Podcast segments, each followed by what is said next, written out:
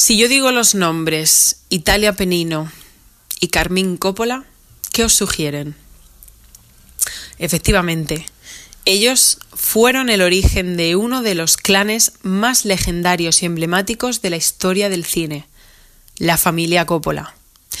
Pero hoy no venimos a hablar de Francis, sino de su hija, Sofía Coppola. Y como es la primera mujer cineasta de la que hablamos en el podcast, pero no será la última, me voy a tomar la libertad, con permiso de Grace y de Manu, de ponerme un poquito reivindicativa. En el año 2019, 12 de las películas más aclamadas por la crítica fueron escritas y dirigidas por mujeres, entre ellas Greta Gerwig con Little Women, Lulu Wang con The Farewell, Olivia Wilde con Booksmark, Celine Sciamma con la maravillosa Portrait of a Lady on Fire y muchísimas más que me dejo en el tintero. Bueno, pues ninguna de estas 12 mujeres fueron nominadas a los Globos de Oro y muchísimo menos a los Oscars. El Festival de Cannes se portó algo mejor y nominó a tres de, estas directoras. Sofía Coppola, la directora de la que hablamos hoy, es una de las cinco mujeres que han sido nominadas en los 93 años que se llevan celebrando los Academy Awards, o más conocidos popularmente como los Oscars. De esas cinco mujeres, tan solo una ha ganado la estatuilla por mejor dirección. Una mujer en 93 años. Esta mujer de la que hablamos es Catherine Bigelow, que ganó el Oscar a Mejor Dirección en el 2009. Yo desde aquí, desde este podcast, desde la silla del salón de mi casa, quiero reivindicar que las mujeres llevan y llevamos haciendo cine desde sus orígenes. Cineastas como Alice Guy Blatch o Lois Weber fueron pioneras en la materia. Otras como Agnes Barda, Maya Deren o Dorothy Arthner revolucionaron la forma de hacer, cine. Y me dejo a muchísimas mujeres eh, cineastas más como Ava DuVernay, Jane Campion, Isabel Coixet y un largo etcétera. A mí me gustaría que hoy, con estos datos que he dado, eh, demos un poco más de visibilidad y reivindiquemos que las mujeres también queremos dirigir nuestras historias, también queremos contar nuestros puntos de vista y también queremos plasmar nuestra visión del mundo en la gran pantalla. Bienvenidos y bienvenidas un día más al cine por la oreja. Bueno, pues chicos, después de la intro intensita, eh, Sofía Coppola, opiniones, Manu, Grace. Yo me declaro muy fan ya lo digo desde el principio. Yo igual. oh, bueno, a ver, también te digo. A ver, a ver,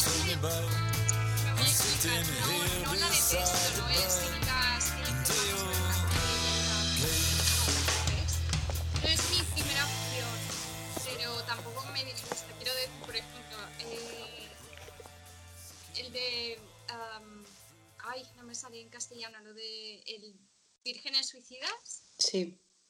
Esta me parece que está bien, ¿sabes? Y vi la última, la de On the Rock, también está ok, ¿sabes? Te, estás un poco ahí al filo de a ver qué pasa, ¿sabes? Que tal. Pero para mí es un poco, no sé, se me hace un poco lenta, ¿sabes? No sé. Mm. Y mm, por eso no, no es mi favorita, la verdad y como actriz para nada, ¿sabes? Directora creo que es un poco mejor. bueno, a ver, actriz tampoco es que haya hecho papeles... No, no mucho, de hecho después de eso, de lo del padrino, dijo...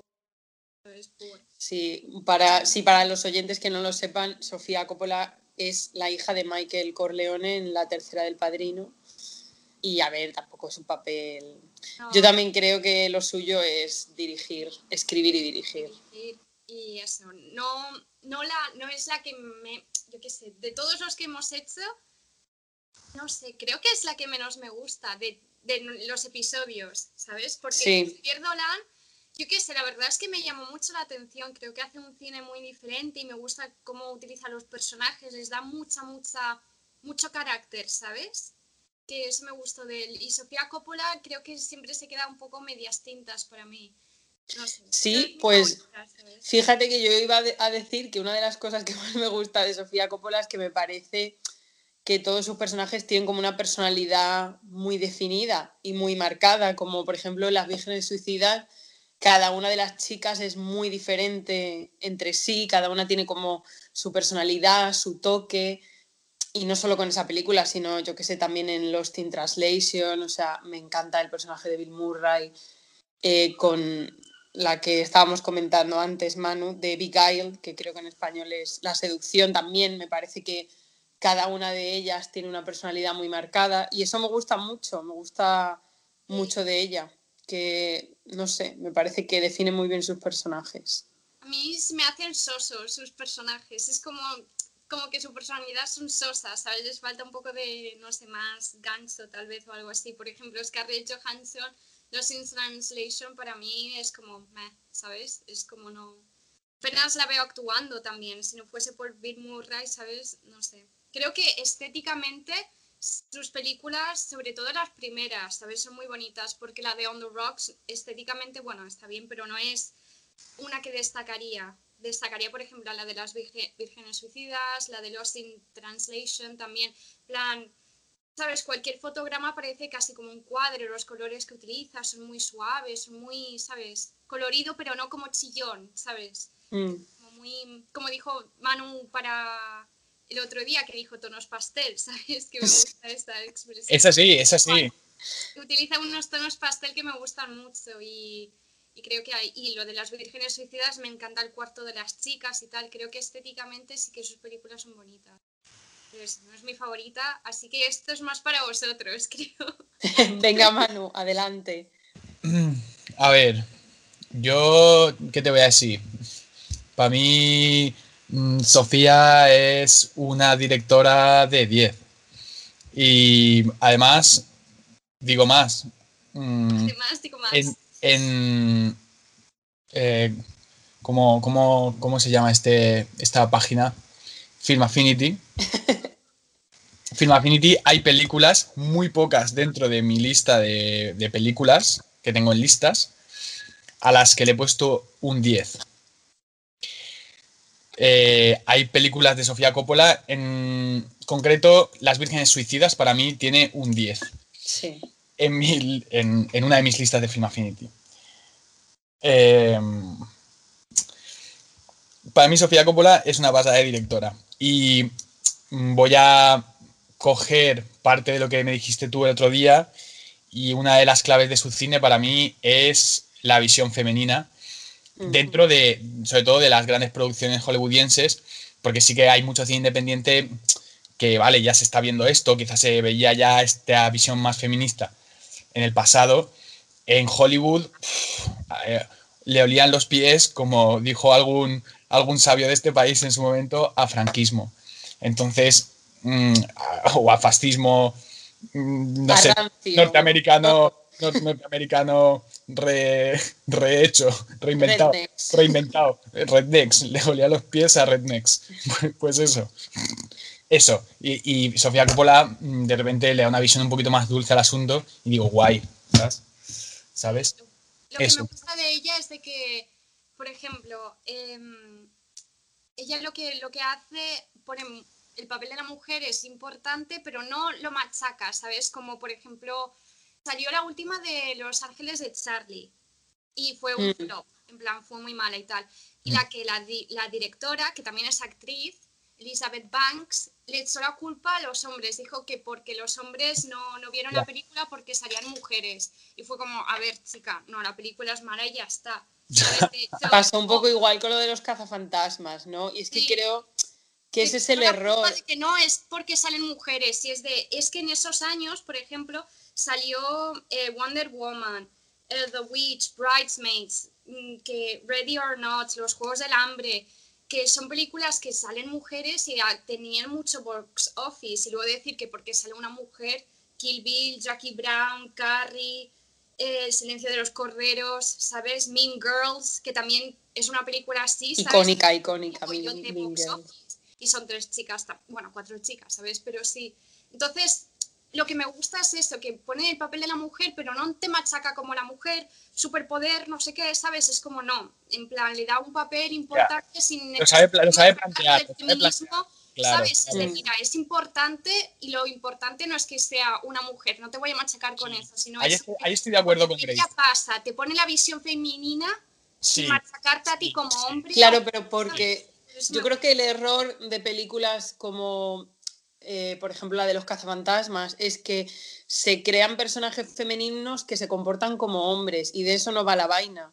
La vaina va de lo que hace Sofía Coppola, es como una ventana a lo que es ser mujer, lo que es ser una chica adolescente, como por ejemplo las vírgenes suicidas, ¿no? Y plantea el mundo femenino, pues eso, la visión femenina, punto, tal cual es, pero no son mujeres Em, comportándose como hombres. que yo creo que no necesita superpoderes, necesita, es una mujer y ya está. Y hay una parte que me encanta, no, supongo, no sé si lo ha escrito ella o es del libro, porque se supone que Las Vírgenes Suicidas es una novela, ¿no? Y luego lo adaptaron. Pero hay una parte que me quedé así, que lo dicen en la película y me encanta porque es justo lo que hace ella. Y dicen, esto es el, el, chico que lo narra, son los chicos mm. que lo dicen.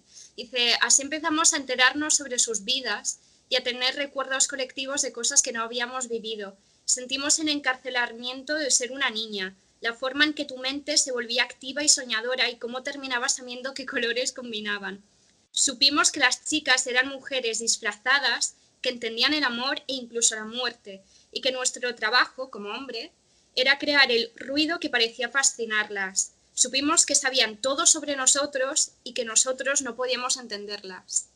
Y eso me perfecto, ¿sabes? Es, me parece lo más femenino que he oído en mucho tiempo, ¿sabes? La, lo femenino, lo... No sé, me ha encantado. no, es que te puedo dar un puñetazo, soy tan fuerte como tú. Vale, sí, pero yo creo que lo que me gusta de ser mujer es que somos diferentes a los hombres y en vez de intentar ser como un hombre, como un tío, ¿sabes? Me gusta tener ese lado femenino, esas cosas que ellos no tienen, ¿sabes? Sí, y sobre todo que también, o sea, creo que las vírgenes suicidas es totalmente una metáfora a lo que ha hecho Sofía Coppola con el cine. Efectivamente, igual que en Las Vírgenes Suicidas, hay un grupo de chicos que no ha tratado nunca con chicas, que no las conoce, como el que acabas de leer, y de repente se abre como esta ventana y dicen, ostras, el mundo de las chicas, el mundo de las mujeres. Y eso es lo que ha hecho ella con su cine, eh, lo que decía Mano, en un mundo de señoros, que era lo más mainstream, por así decirlo, aunque ella también es, se, considera una directora independiente, pero bueno, tiende más a lo mainstream, no es en plan ahí súper, súper independiente como otras directoras ha podido haber antes de ella, ¿no?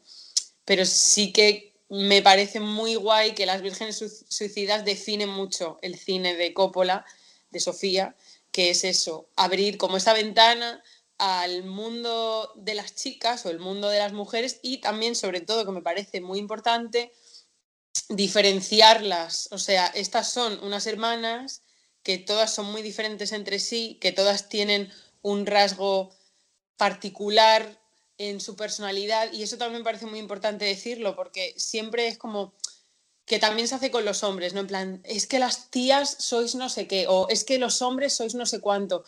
Mm, por favor, vamos a diferenciarnos, que no todas las mujeres somos iguales. Claro, y ni todos los hombres. A las mujeres se les, se les, conquista así, pues no, pues a mí hay cosas que no me gustan y a Grace seguro que le gustan y viceversa. ¿Sabes? Y eso también se hace con los hombres, porque también se hace la típica de, es que los hombres son todos iguales, no sé Exacto, yo de hecho lo hablé esto con, con una amiga y, y, me encantó porque ella dijo, tengo una amiga que dice esto de que todos los hombres son iguales. Bueno, digo amiga, es, es psicóloga, esta mujer. Y dijo, mi, mi, amiga dice esto y dijo, es que todo, todos los hombres son iguales. Y dije, ella dijo, no, cariño, tú tienes un patrón y los coges todos iguales. Ese es tu patrón. Pero no todos los hombres son iguales, como tampoco todas las mujeres. Tú acabas acaba, teniendo un patrón y obviamente acabas encontrando pues un grupo muy parecido, pero no por ello significa que todos son así, ¿sabes?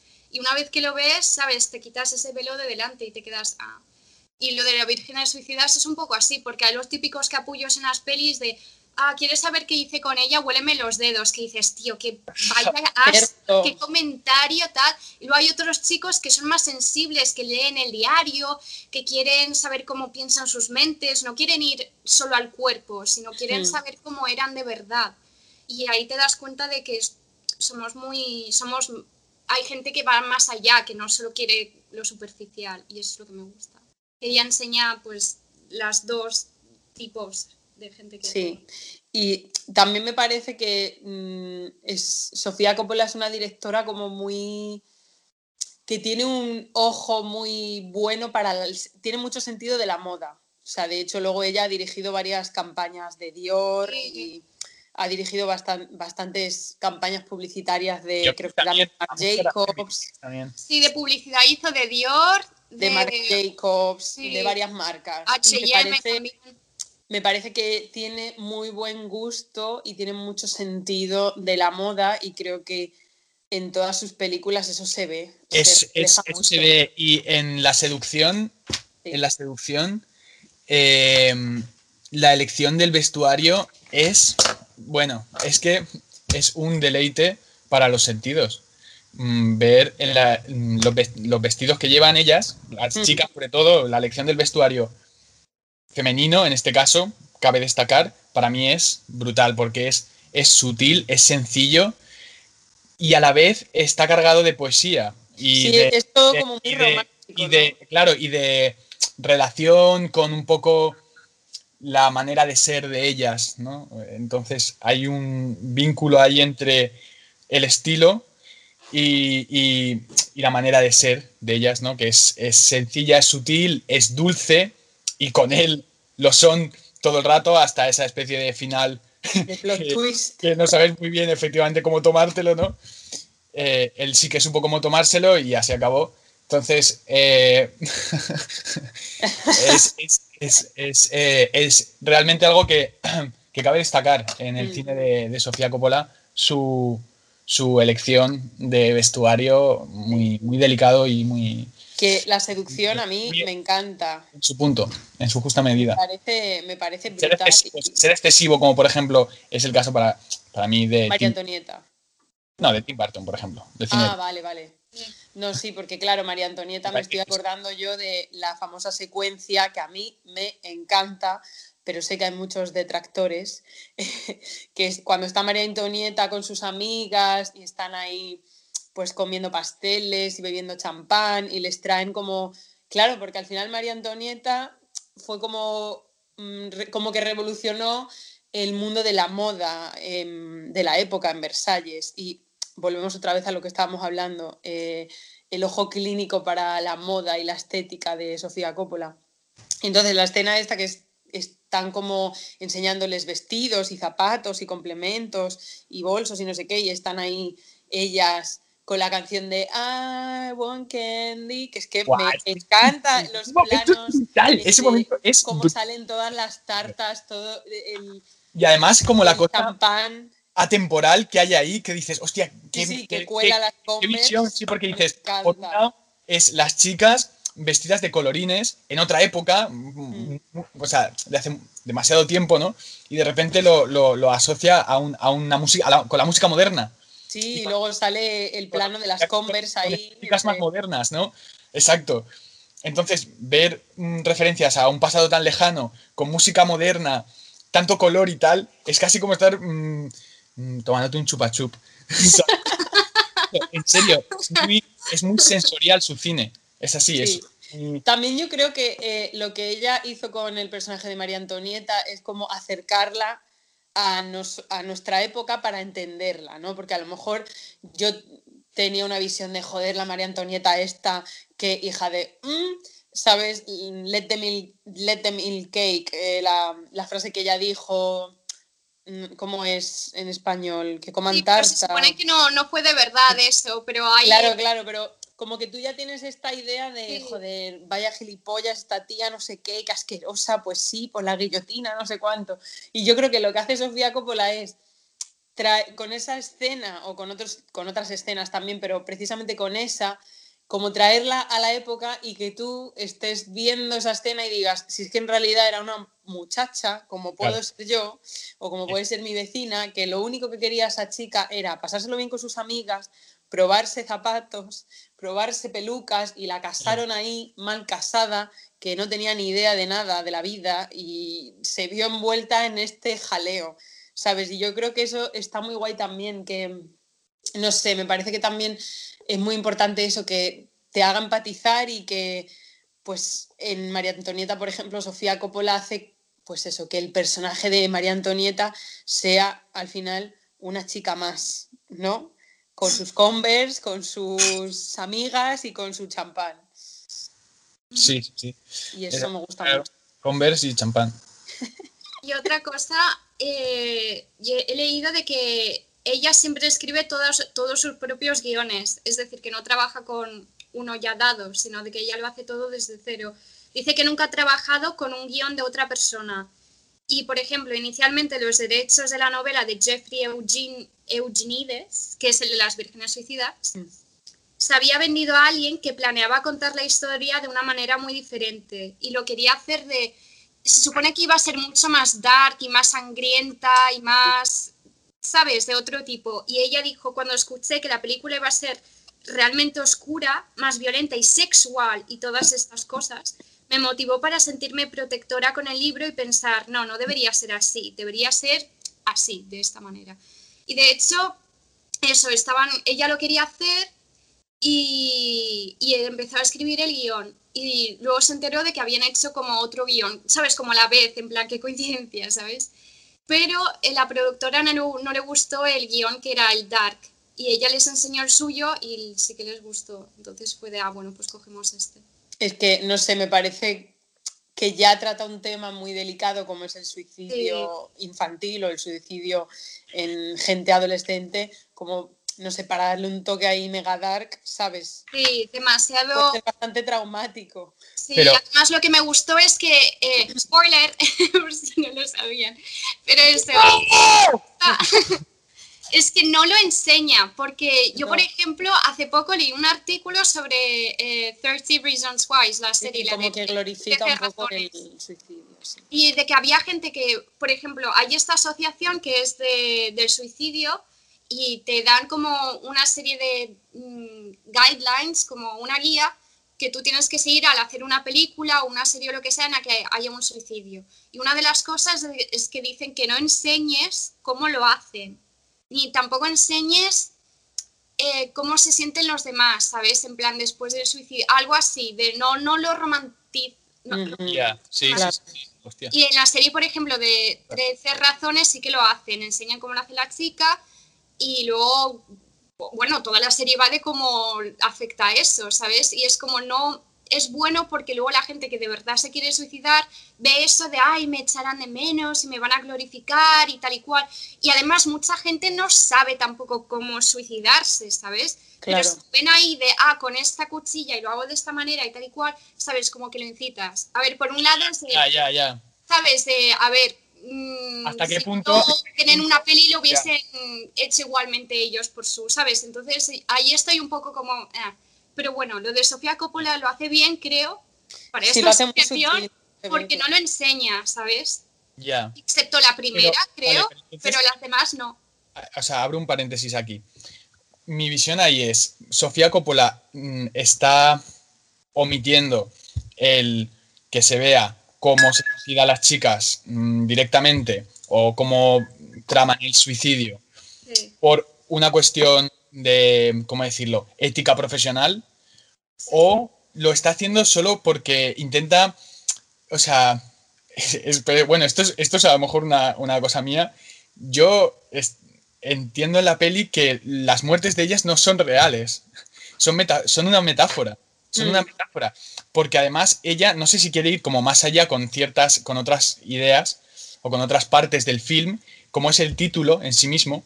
Entonces, cuando dice las vírgenes suicidas, habla de una especie de muerte metafórica de ellas, que tiene que ver con la sexualidad o que tiene que ver con el romanticismo, con la sexualidad. O sea, es, es, la, esa muerte metafórica, por eso no se ve de una manera como directas sus muertes y tal, ¿no? O sea, no... En cierta parte sí que se ve, porque Bueno, ves sí que se ve, una ve y ves, ¿sabes? En el coche a la otra y tal.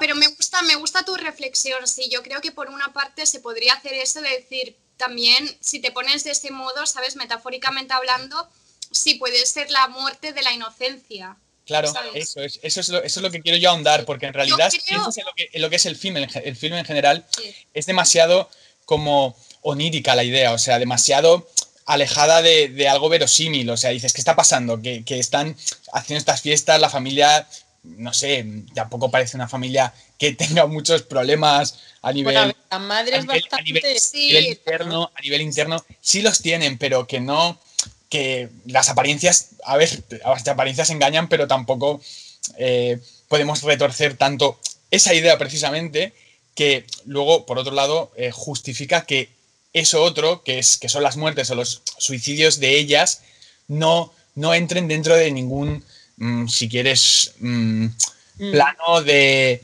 de algo que tú puedas asumir como verosímil. No, no, no. Ves historias o muy pocas historias se verán que, que lo que tú ves en la narración o en el argumento de las vírgenes suicidas coincida con la realidad. No es verosímil, no es verosímil lo que, lo que sucede. Entonces, lo de las vírgenes suicidas es una búsqueda muy curiosa en sí misma, esa idea. ¿Qué, es- qué significa que las chicas se estén suicidando? O sea, ¿cuál es la razón real? Vale, yo creo que me, me gusta lo que piensas, porque si te pones a pensarlo, sí puede ser eso, la muerte de la inocencia, la muerte de... Claro. Porque claro, es... Pero por otro lado, yo creo que lo que ves es lo que hay, ¿sabes? Yo creo, además, es que ¿Vale? se supone que es un libro, entonces yo, de hecho, me gustaría leerme el libro para luego Pero no- no ver la película y entenderlo, ¿sabes? creo que han quitando tomado- el libro, quitando Pero- el libro, imaginando que no tal, yo creo que lo que ves es lo que hay. Y yo creo que se suicidan porque, a ver, se sienten atrapadas, ¿sabes? Y es la depresión pura y dura lo, por lo que pasan, ¿sabes? Cuando están en el cuarto sin hacer nada, echadas, sin ganas de nada, al final Lux ni siquiera queda con chicos, llega un punto en el que ya no quieren hacer nada y se dan cuenta Apatía que- total. Sí. y es una apatía total. La madre, y además eso te hace pensar de que hay, hay gente, tanto en relaciones sentimentales como en familia, que tú quieres tanto a alguien que lo encierra, ¿sabes? Y Claro. crees- Sí, el amor, el amor perderlo, tóxico, claro. claro. Ella no quiere que se suban ni a un coche, no quieren que salgan por si les pasa algo malo, obviamente. Ella Eso. lo hace con todas sus buenas intenciones, lo dice al final de la película, de había mucho amor en la casa, pero ese es el problema, lo tienes Es un amor una jaula de oro, ¿sabes? Claro. Y tampoco eso es vivir. Y yo creo que por eso al final se suicidan todas. Y además yo creo que es una depresión colectiva, ¿sabes? Empieza la niña pequeña y luego ya es como papá, papá, todas. Sí. como también la muerte de tu hermana, luego esto y lo otro, son muchas cosas. Luego de que se sienten como falladas por los hombres, ¿sabes? Como tal vez nuestros padres tengan razón de que no te puedes fiar de un chico porque este no me ha llamado, porque el otro me ha dejado tirada en el campo, ¿sabes? es que he de decir que el personaje de Josh Harnett, que además Ay, está jovencísimo, monísimo, que nos tenía a todas y a, y a todos locos y locas. A mí su Em, personaje lo odio, pero es bastante es cerdo. Es, es bastante cerdo. O sea, le hace el ghosting, el mayor ghosting de la historia, ¿no? Eso os hace iba, a- os iba a preguntar, porque ¿por qué hace eso? Yo todavía no lo he lle- llegado a comprender. A ver, yo creo que es un ¿Por qué la poco. Se la tira y la deja ahí dormida en el campo, ni él mismo lo sabe, porque cuando le están haciendo como esta entrevista, dice, no, no sé por qué lo hice, me gustaba mucho y Pues tal. porque muchísima, a ver, esto es una realidad. Yo creo que casi todas lo hemos vivido mucho en nuestras carnes y yo conozco a muchas amigas eh, y amigos, también pasa eh, eh, con chicos o ch- en el mundo homosexual también. Creo que hay muchísima gente que mm, es como que después de realizar el coito sienten como como sienten como una inseguridad, como un miedo a que esa que realmente tienen como miedo a la intimidad y entonces al haber compartido un momento íntimo con otra persona como que se sienten un poco violentos y no quieren que esa persona mm, no sé, como que no quieren crear un vínculo, no quieren crear más intimidad y se asustan y hacen ese tipo de cosas. Eh, irse y dejarla tirada en un campo, no contestarte a un mensaje, mm, ¿sabes? Ghosting, todo esto, ¿no? Yo creo que todos hemos lidiado con una situación. Sí. pero me pareció muy fuerte, me pareció. Hecho, Yo lo fuerte. vi, es como Además, le hace eso, la deja tirada Es y luego bastante por, por idiota. culpa de eso, bueno, ella también es un poco tonta, pero luego a raíz de ahí ya no las dejan salir de casa. ¿Sabes? Es como, tía, por una vez que te dejan hacer algo, no la fastidies, ¿sabes? Tú también, tía, es un poco... Ya, pero a ver, piensa que también son son adolescentes, ¿sabes? No saben muy bien cómo lidiar con las cosas. Ya, ya, ya, lo piensas, es como, joder, es que, que tenía Claro. 16 años, supone es normal, pero me pareció tan horrible esa escena, me dio, me quedé así de qué capullo, ¿sabes? Además, parecía que realmente estuviese enamorado de ella y de repente la dejas así tirada, te quedas de vaya, tío. de Mira, hay un refrán asco". Que lo decía siempre mi madre, eh, ¿cómo es? Antes de meter, todo prometer, después de lo metido, nada de lo Como lo prometido. prometido, sí, sí, sí. esa Pues ya está. No, pero no sé, re- respecto a la reflexión que decía Manu, yo creo que también un poco lo maravilloso del cine es eso, ¿no? Que cada uno puede sacar la interpretación que quiera. sí, sí. ¿Sabes? Y yo creo que también un poco Sofía Coppola, yo creo que lo deja O sea, así. mi, reflexión detrás de eso es hasta qué punto una persona puede apurar eh, las- lo, lo simbólico dentro de su obra.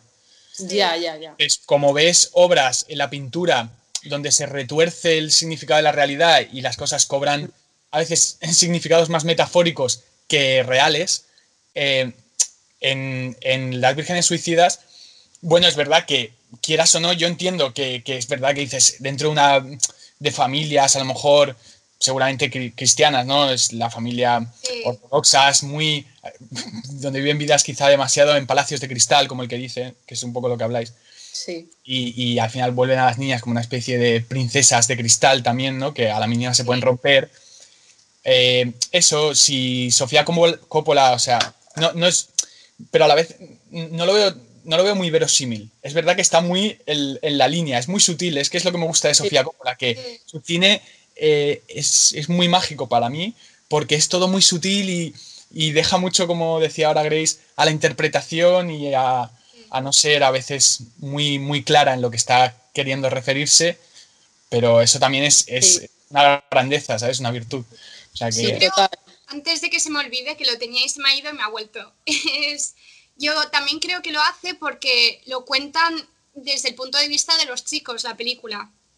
Es decir, lo narra un hombre, se supone, un- uno de los chicos del grupo. Mm, Y entonces todo eso queda un poco así como no se sabe muy bien qué pasa porque es desde su punto de vista. Entonces te lo deja un poco así al aire. Ellos mismos dicen, intentamos como encajar las piezas y mucha gente dice esas cosas, pero todavía no tenemos así, ¿eh? respuestas. Ah. Entonces también creo que intenta hacer el- al espectador dejarle de ese modo también, ¿sabes? Como pues tampoco, no sé qué ha pasado. Yo también vi la película y me quedé, pero ¿por qué lo hicieron? ¿Sabes? De tan de golpe, ¿por qué no se escaparon? ¿Por qué no pudieron esperar un poco? claro, es, es- Todo, hay- todas además, ¿sabes? que falta de "Venga, vale, pero todas, este, esta tristeza colectiva, ¿sabes? No sé, me, Sí, yo sí. creo que eso puede, no sé. Sí, a ver, yo creo que también, mm, creo que también eh, quiere como dar a entender que realmente la- las edades en las que están todas, la adolescencia es una época bastante difícil, muy peligrosa y que a lo mejor problemas que ahora, pues eso, nosotros, yo con casi 30 años, el mes que viene, y no, o sea, ya con esta edad tú ves esos problemas y dices lo que dice Grace, no, pero ¿por qué no se escapan? ¿Por qué no hacen esto? ¿Por- Sí, Pero claro, cuando tú tienes 16 años o 14 o mundo, 15, sí. eh, la más mínima cosa es un mundo, ¿no? Y yo qué sé, yo recuerdo que a mí me hacían bullying por el hoyuelo este que tengo aquí en la barbilla. Ay, pero- pero si mola, a mí me gusta. Y pues a mí había un chico de mi clase, si estás escuchando esto, un chico de mi clase que no, encima di- di- a ver, era espera, apuntamos nombres, ¿no? O apuntamos sea, nombres aquí. Sí, apuntamos. ¿Dónde vive? ¿Dónde ver, vive? por favor, Dinos, me- Sara, eh, vamos a dar un susto. Una sorpresa. No, no hace falta. Pero mira, o sea, ese chico me, mm, bueno, me decía caracoño. Así, ¡Hala! es que los adolescentes y los niños son muy crueles, más que de los adultos. A lo que voy, yo ahora, a mí, pues sí, pues mira, pues me dices caracoño y me río y digo, pues sí, pues soy una caracoño y a mucha honra, ¿sabes? Pero en aquella época, pues claro, para mí suponía un mundo, que un chico que encima era mi crush, que a mí me gustaba, encima coger y se riera de mí, era como lo puto peor que me podía pasar en la vida, ¿sabes? Entonces yo creo que también en las vírgenes suicidas es muy importante eso, el, eh, el, también dar visibilidad a lo vulnerables que somos todos en esa época en la que estamos desarrollándonos, en las que no sabemos muy bien lo que queremos ni quiénes somos y que la más mínima cosa pues puede desencadenar hechos fatales como el suicidio de estas chicas. Sí, de hecho ya lo dice en entrevistas, de que ella se centra mucho en, en esta, en esta época, ¿sabes? La adolescencia y de recuerdos suyos y de vivencias suyas, porque mm. para ella es un momento muy importante, es en el que tú te creas, ¿sabes? Por así decir. Porque cuando eres un niño, bueno, todos tenemos como una base, creo, de quiénes somos. Pero luego a medida que nos hacemos mayores ya nos convertimos en nosotros. Y de la adolescencia lo que nos pasa ahí creo que es muy, muy importante. Sí. Y luego de ahí, ¿sabes? Es cuando aparecen más traumas, tal vez, o cuando ya aparece más quién eres tú. Por eso le da como mucho, mucha fuerza a esa época. Hombre, a ver, casi todos los traumas que tenemos vienen de, la niñez y de la adolescencia. Sí. Y es verdad, sí, mirando atrás, cuántos, cuántas cosas, mirando atrás te ríes incluso de cosas de, ay Dios santo, me daba vergüenza y esto me sentaba mal y yo lloré por este chico, por esta chica. Sí, sí, sí. Total, total. Y a ver si dices por este o por, por este. esta, venga ya. si ahora estoy mejor que este y todo. no, pero sí. Claro que sí. Pero. Más te vuelve.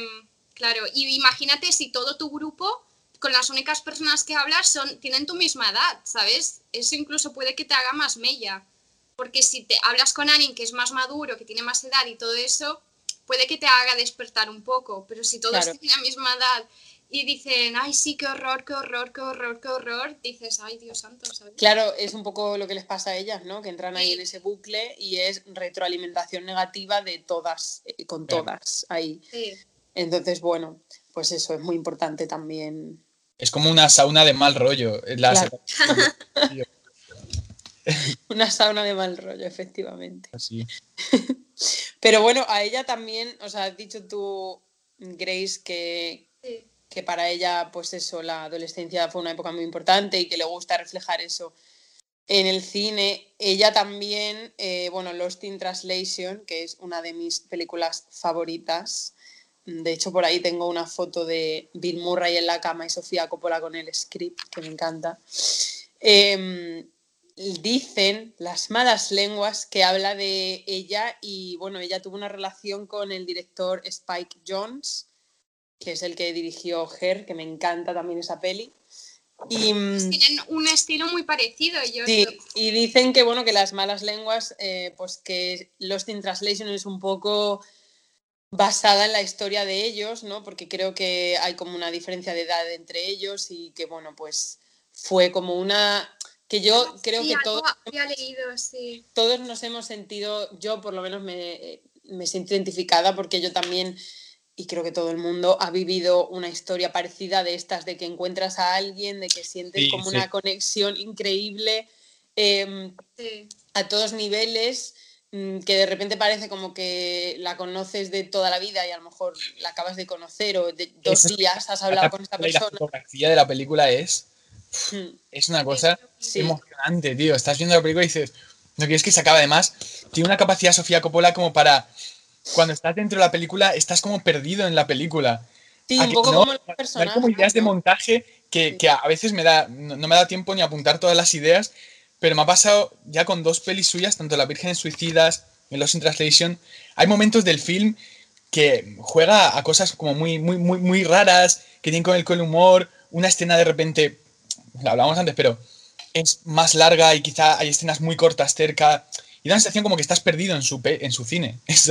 Y también es que yo creo que sus la narración están bastante perdidos, como por ejemplo Lost in Translation. Lost in Translation es eso. Es que es eso, son dos personajes, son dos personajes perdidos que se encuentran y que encima em, lo que más rabia te da, porque creo que a todos nos da rabia cuando esto pasa, cuando estás perdido, encuentras a alguien que está igual de perdido que tú y sientes una conexión increíble, de repente las circunstancias no son las óptimas, eh, pues bien porque mm, como el personaje de Bill Murray está casado, bueno, los dos están casados, Bill Murray tiene una familia, o no sé, a mí eso me ha pasado, que simplemente hay como una diferencia de edad que es como un poco tal, o mm, la distancia, o no sé, que el momento y el lugar no es el correcto y te da mucha rabia, porque es como si hubiera encontrado a esta persona. Sí, más tarde o más pronto en otro sitio hubiese sido... Y no sé, me gusta muchísimo Lost in Translation por eso, porque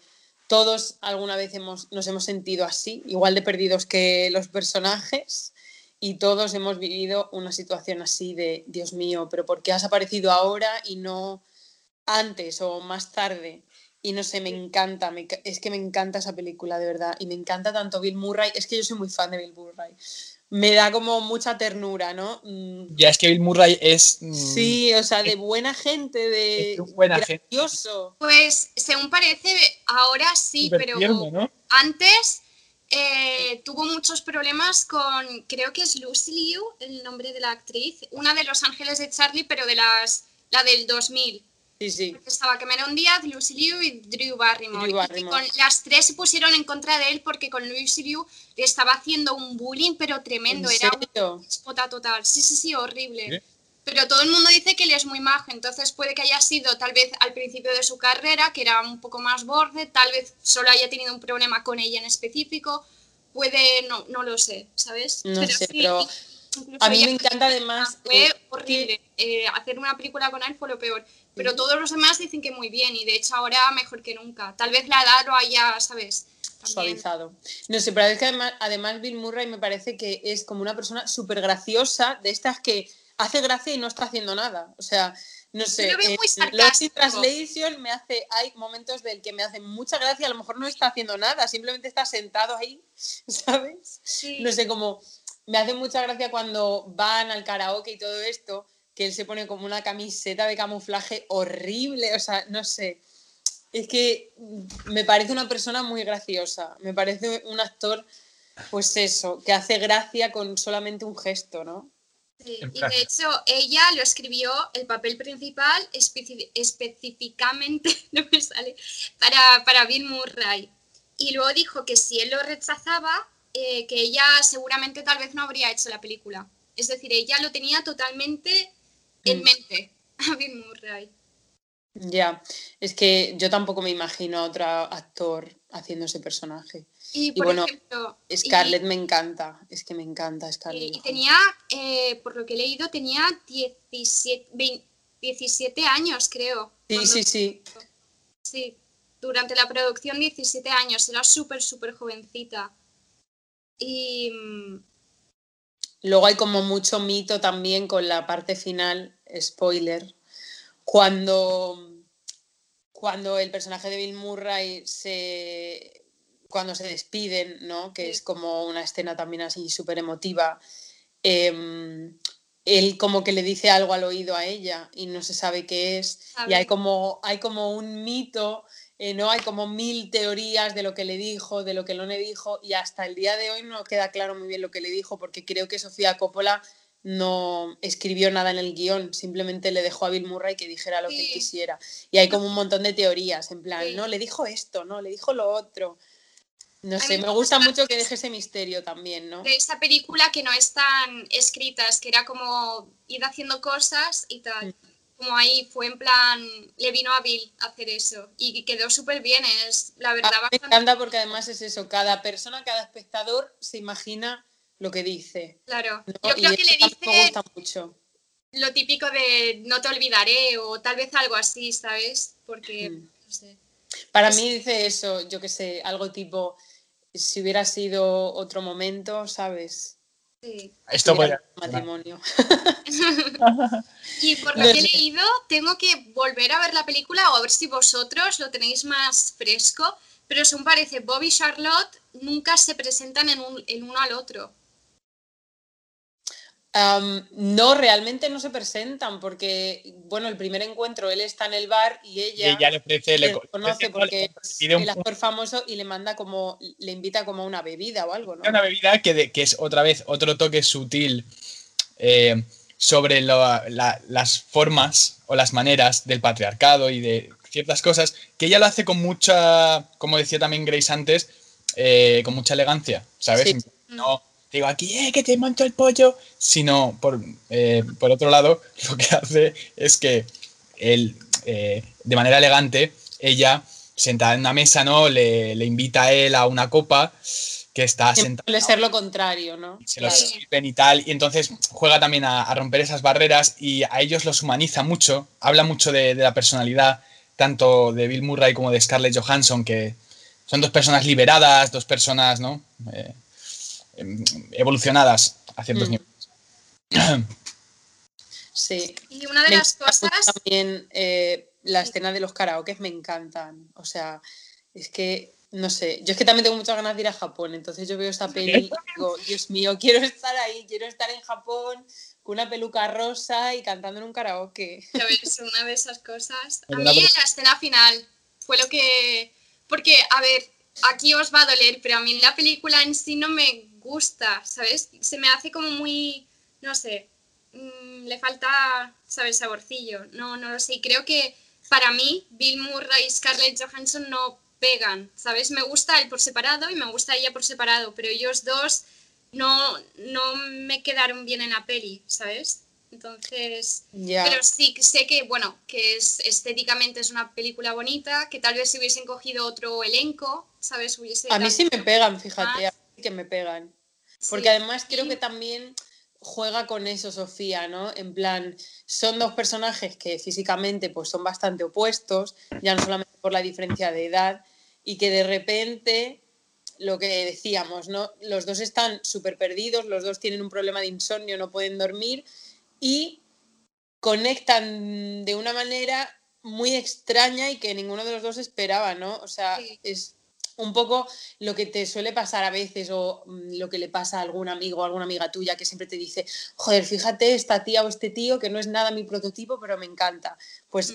yo creo que es un poco eso. O sea, no sé, me, a mí sí me gusta como, me encanta, o sea, sí que me gustan Scarlett y Bill Murray juntos. Me, me pegan, a mí sí me pegan.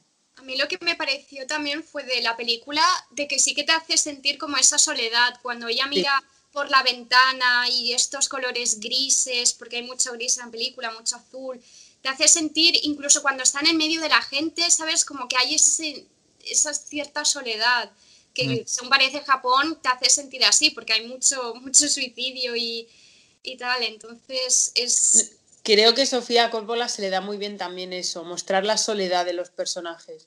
Porque en la peli esta de Somewhere, que es la que hizo en el 2010, eh, que bueno, que es un tío que es.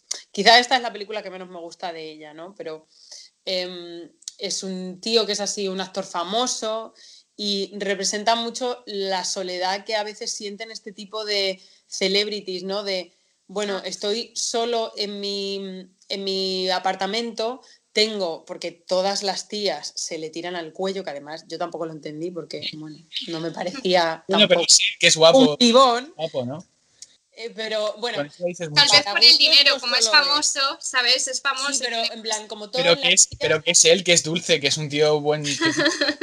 es un tío sweet, ¿sabes? Sweet, sweet man. En el mejor de los sentidos, sino una persona, lo que hablábamos, para mí, evolucionada, ¿sabes? Entonces, eso es lo que más llega a las personas. Depende de quién. Manera... Es eso de siempre. Hay gente que le puede gustar una cosa, hay gente que solo se fija en el físico. Por ejemplo, Leonardo DiCaprio solo se va con chicas jóvenes. Es verdad, es verdad. Supermodelos. de Victoria's Secret. Es bastante yo creo que él es un tío muy inteligente, pero aunque conozca a una tía inteligente, si no es guapa, dice, bueno, a pues ver, yo creo que, no me acuesto. Yo creo que no tiene nada que ver. Cena, pero no, no te la meto, ¿sabes? Yo creo, creo que... que puedes ser muy inteligente y ser un superficial de mierda. Sí. Porque a mí ya me parece raro. Ricky Gervais lo dijo en los Globos de Oro, creo que fue en los Oscar, que le dijo, tío, que tienes casi 50 años, que haces yéndote con chicas de 20, ¿sabes? Que es un poco de, bueno, haz lo que quieras, pero es de tío, ¿sabes? Es un poco... No sé, a mí siempre eso es...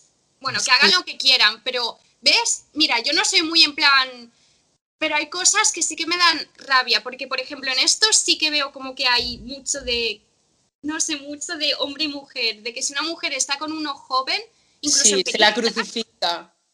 en películas y todo, toda la trama va sobre eso, como el graduado es una mujer mayor, El morbo, la ¿sabes? Sí. milf.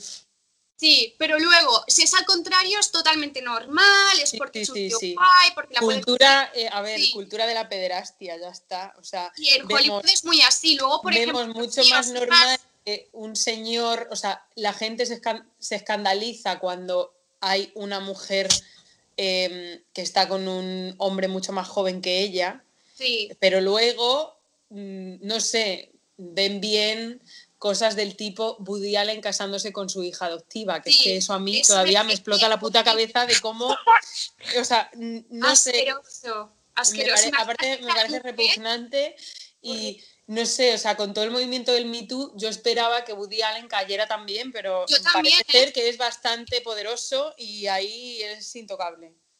Es flipante. Y eso pasa muy a menudo. Es como. Una olla eso, lo de Y Woody en el cine, por ejemplo, también ponen a un hombre que es normal, ¿sabes? Desde un punto de vista Físico. sí. general, quiero decir físico, ¿sabes? Lo que nuestros estándares de normales. Y luego ponen una chica que es un Una pibonaza, ¿sabes? sí. Y es como, ¿y por qué no pasa al contrario? ¿Sabes? Quiero decir, a mí me da exactamente igual si él está bien, si ella está mal, si ella es un pibón, si él lo es, si no lo es, todo eso me da igual. Pero es que la mayoría de películas te quedas, sí que ves que pasa eso muy a menudo y sí que ves que luego lo de la edad, ¿sabes? O que luego a partir de 30 años ya mm, no salen tantas mujeres, ya no las. ¿Sabes? No las cogen Lo que tantas, dijo- como a partir de tanta en la edad ya no eres guapa. Y Lo creo que dijo Meryl Streep en como una, que- en una entrevista que me encanta, Meryl Streep dijo, cuando cumplí 40, me- ese año me ofrecieron tres papeles de bruja. Y yo dije, esto es lo que piensa Hollywood de las mujeres de 40 años, ¿no? De bruja. Ya, pues es que es eso. Pero Eso bueno, sí me parece, no sé. Poco a poco yo creo que la cosa va cambiando, Sí, yo gracias creo a que poco a Dios. poco irá cambiando eso, Es porque esto sí que es una de las cosas que veo de que me parece un poco, ¿sabes? Un poco... Sigue siendo muy machista, muy rancio, muy de señor, eh, sí, de señoro. Porque luego pero- eso, si no dicen nada, vale, pero es que lo hace la mujer, mira, se ha ido con uno joven, no sé qué, no sé cuántos, tal, lo hace Leonardo DiCaprio y ¡ah! ¡Qué pasada! El ¿sabes? puto amo, qué crack. ¡Qué crack! Se la- se tira a todas las modelos. Y luego lo hace una chica y dice, ¡buah! Solo están con ella por Sí, la pasta, por esto y por lo que- otro. Y dices, macho, de Y a verdad. mí una de las cosas que me parece súper, o sea, totalmente acojonante es que los tíos pueden sacarle como 20 años a la muchacha, que no pasa Sí. nada, que nadie tal, pero como la mujer sea, ya no te digo 10 años, es que incluso 6 años la gente, uy madre, pero eh, a ver, o Sí. sea... De hecho, hace nada ha salido porque Olivia Wilde, que salió en Sí, sí, también me encanta, es preciosa y actúa muy bien también. Ahora está saliendo con con, Harry Styles. con Harry Styles. La 10 años. gente está con las manos en la cabeza de, ay, la diferencia de edad, es que no sé qué, es que no sé cuántos, y te quedas. Pero luego pasa al contrario y nadie dice ni mu, es como, bueno, pues están juntos. Luego ella, que es más mayor, es como, no van a durar nada, pero ¿qué hace? Que es muy joven, que no sé Sí, qué. luego el típico comentario, es que además, en cuanto sea, te tenemos- te va a dejar por una más joven. tenemos unas cosas también, las personas que dices, a ver, eh, es- o sea, el amor es el amor. Y el amor, eh, es verdad que nunca puedes mm, atravesar la piel de una persona para saber cómo está sintiendo ese amor. Ya. Pero, no sé, al final es cosa de cada uno. Uno lo deja ahí, ¿no? Deja ahí sus palabras, su, su visión. El amor que sea por amor, que no sea por echar un buen polvo o lo que sea, porque si no va a pudrir ahí y, y a ver que lo limpia, Y ¿sabes? eso es depende, lo hablamos cuando estábamos hablando de Xavier Dolan, de eso del amor, es como, es que hay gente, por ejemplo, que necesita sexo en una relación y gente que para nada, que es totalmente, no necesita apenas Claro, contacto gente físico. asexual. Luego gente que para ellos lo que más quieren es una persona que les trate bien y ya está. Y hay otra gente que lo que quieren es pasión, ¿sabes? No solo sexualmente quitando eso, sino sentir esas mariposas en el estómago todo el tiempo. Yo creo que cada uno tiene su visión, ¿sabes? De lo Mm. que, no sé. Como hay gente que puede tener relaciones abiertas y gente que dice, yo no, no puedo, no, no me saldría, ¿sabes? Yo, por ejemplo, no podría, ¿sabes? Me encantaría poder, pero yo no podría, ¿sabes? Yo tampoco, ¿eh? Yo tampoco. eh. Además he estado con personas y tal que sí que están en relaciones abiertas y a lo mejor me han planteado algo así, ¿no?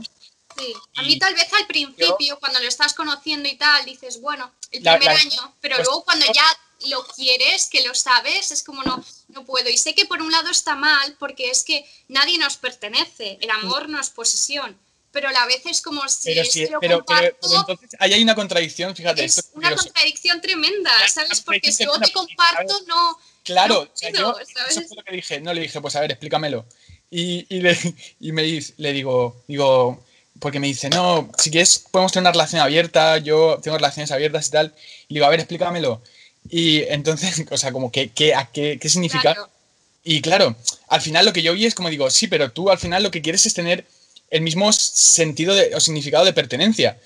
Digo, digo, claro, no, no, no lo entiendo, o sea, no me cuadra. Digo, si es así, yo prefiero tener una relación, un compromiso con solo una persona. Porque si no me estoy preocupando de muchas personas para al final tener un compromiso y prefiero, ¿sabes?, vivirlo de una manera más, más, más. Pero, pero es, es verdad que eso ya es una cosa personal, ¿eh? De cómo Claro, quiere sí, sí, vivir sí. cada uno el amor. Yo prefiero, Claro, y prefiero- que cada relación abierta es diferente. ¿no? prefiero vivirlo en un compromiso de, Claro.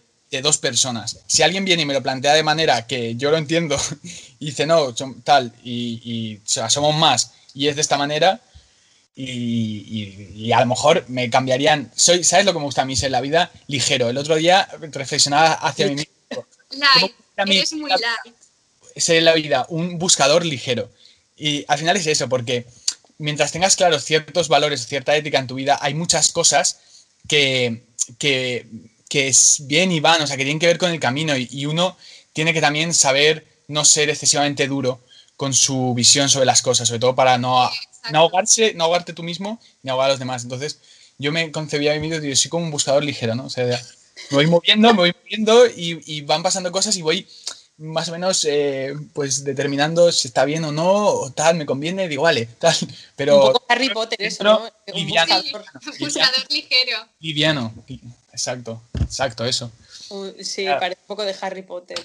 Sí, es que es un poco eso, tío. Poco- Bueno, volviendo con Coppola, que si nos Joder, Nos va- hemos, desviado un poquito Sí. bastante. Hay una cosa, hablando de Coppola, que parece como que todo sea un cuadro, ¿sabes? Cada fotograma. Hay esta cosa que la toma de apertura de Scarlett Johansson, es decir, al principio, está influenciada por una pintura de John Cáceres, cuya pintura aparece más tarde en el hotel. Según los informes, Johansson estaba nerviosa por aparecer en calzoncillos, porque aparece con esos, ¿sabes? Con Sí, son como unas braguitas Sí. transparentes, ¿no? Sí, esas braguitas tal. Así que Se para le ve, se le ve el culo.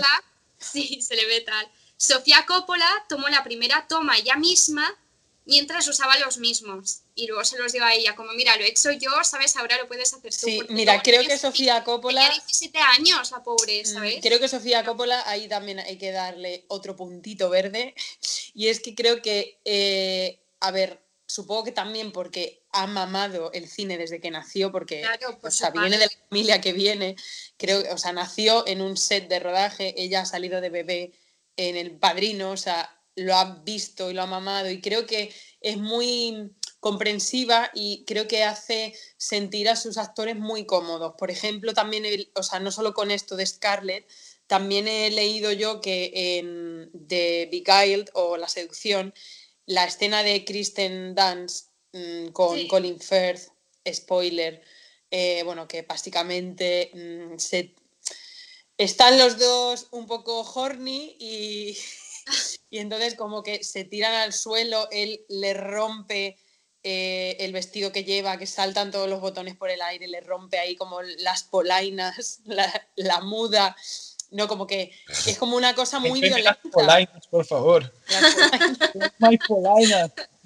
Eso. Sí, pero que, o sea, eh, tú la has visto, Manu, es una escena que aunque es una escena de amor, entre comillas, porque es un poco más obsesión que amor, pero bueno, eh, y de sexo, es como muy violenta, o sea, parece más una pelea que una, que una relación íntima. Sexual. Y eh, Kristen Dance estaba muy incómoda, no, o sea, le estaba costando mucho hacerlo y Sofía Coppola se sentó con ella y dijo, vale, vamos a hacer esta escena, tres tomas, no más.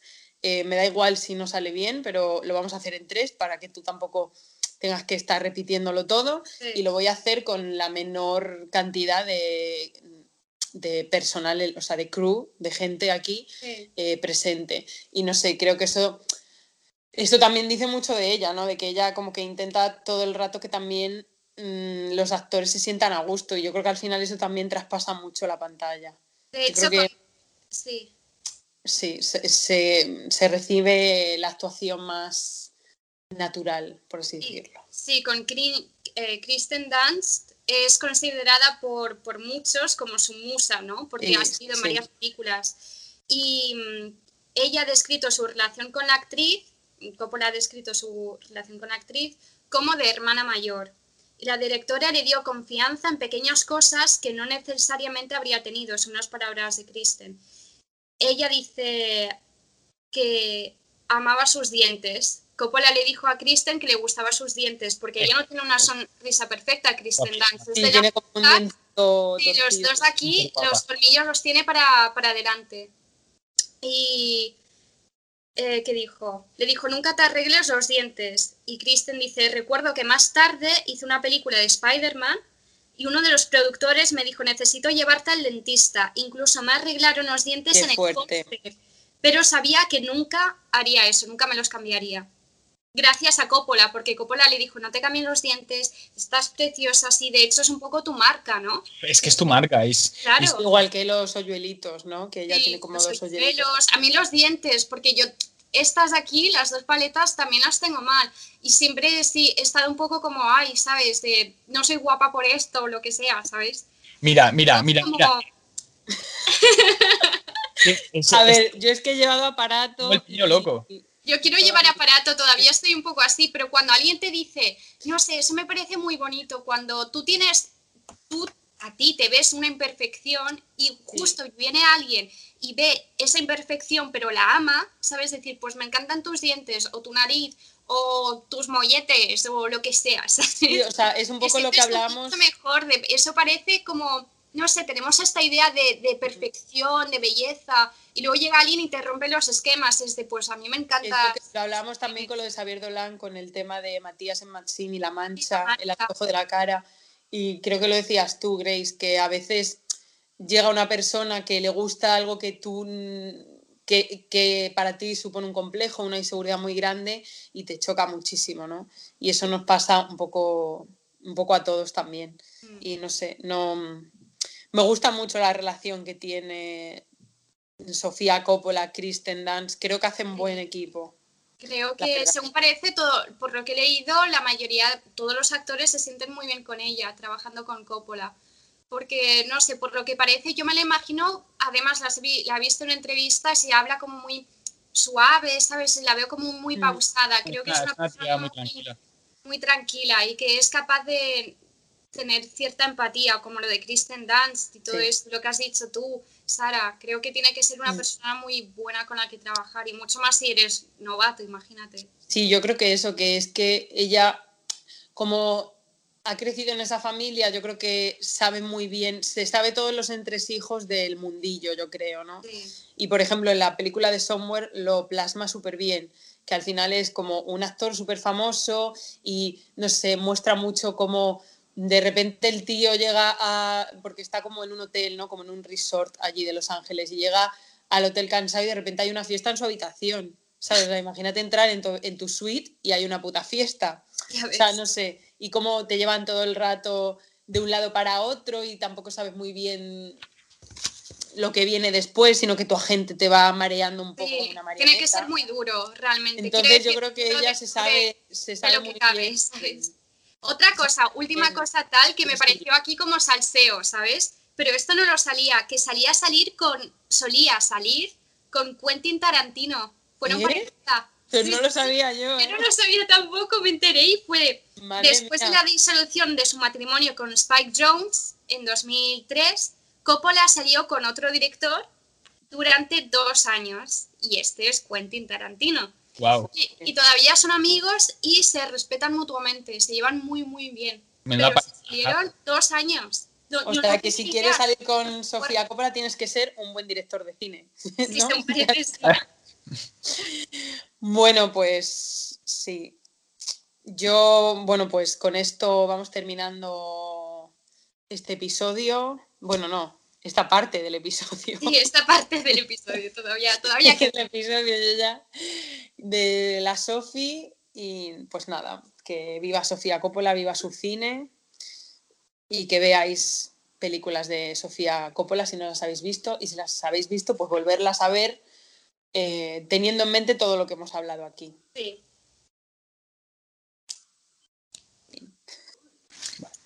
Bueno, eh, queridos oyentes, como ya sabéis, en nuestro podcast el episodio 1, 5 y 10 es un episodio especial en el cual tenemos el honor de entrevistar siempre a alguien relacionado con el mundo cinemático, ¿no? por así decirlo.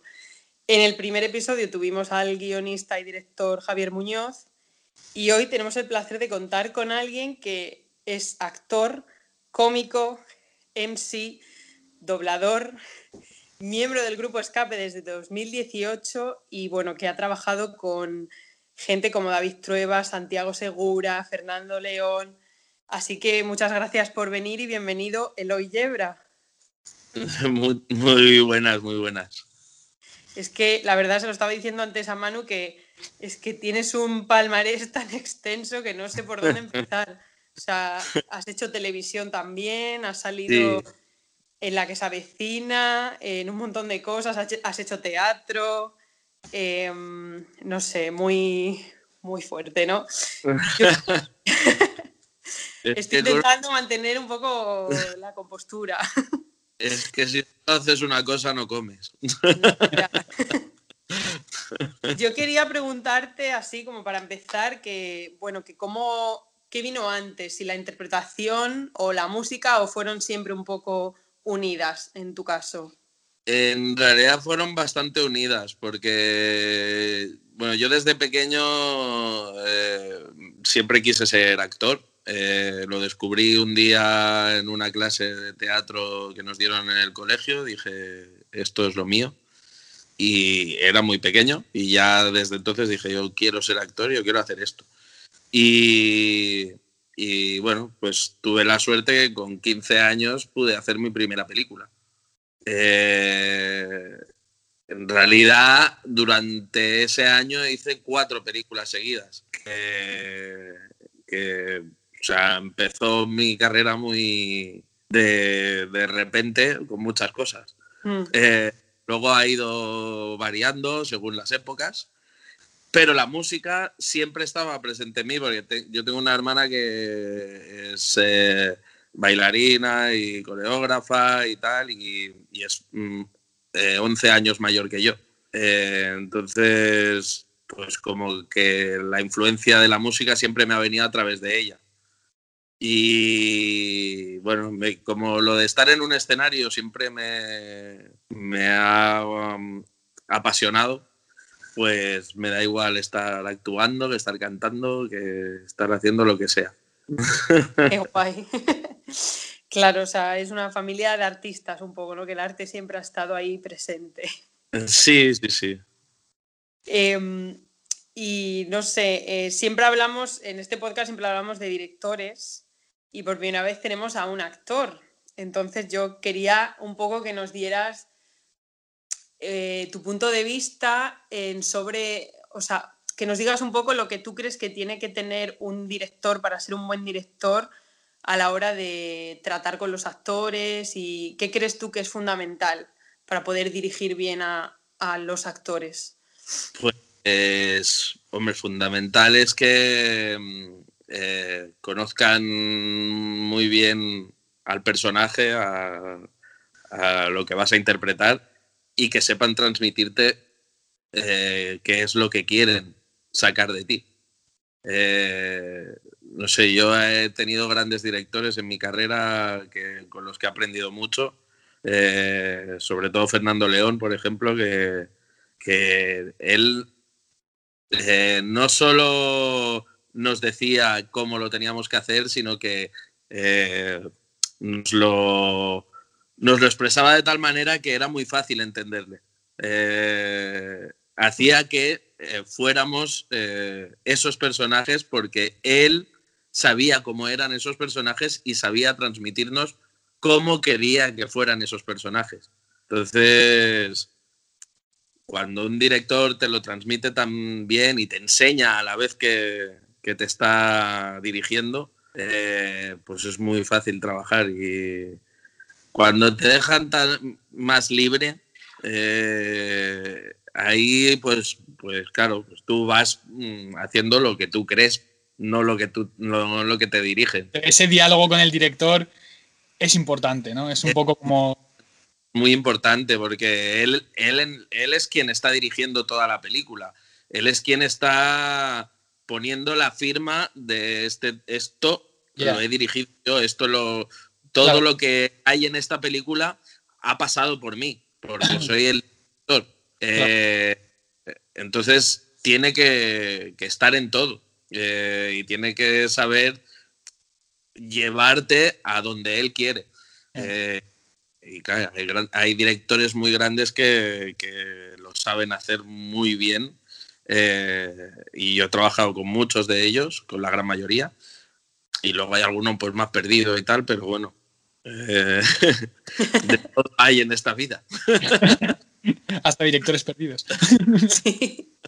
Bueno, es que Fernando León te dirigió en la película Barrio y él también ha hecho Los lunes al sol, Princesas, o sea, creo que tiene como una visión muy real y muy veraz de lo que es un poco, pues eso, la vida de los que a lo mejor no han tenido tanta suerte o no tienen tanta suerte, ¿no?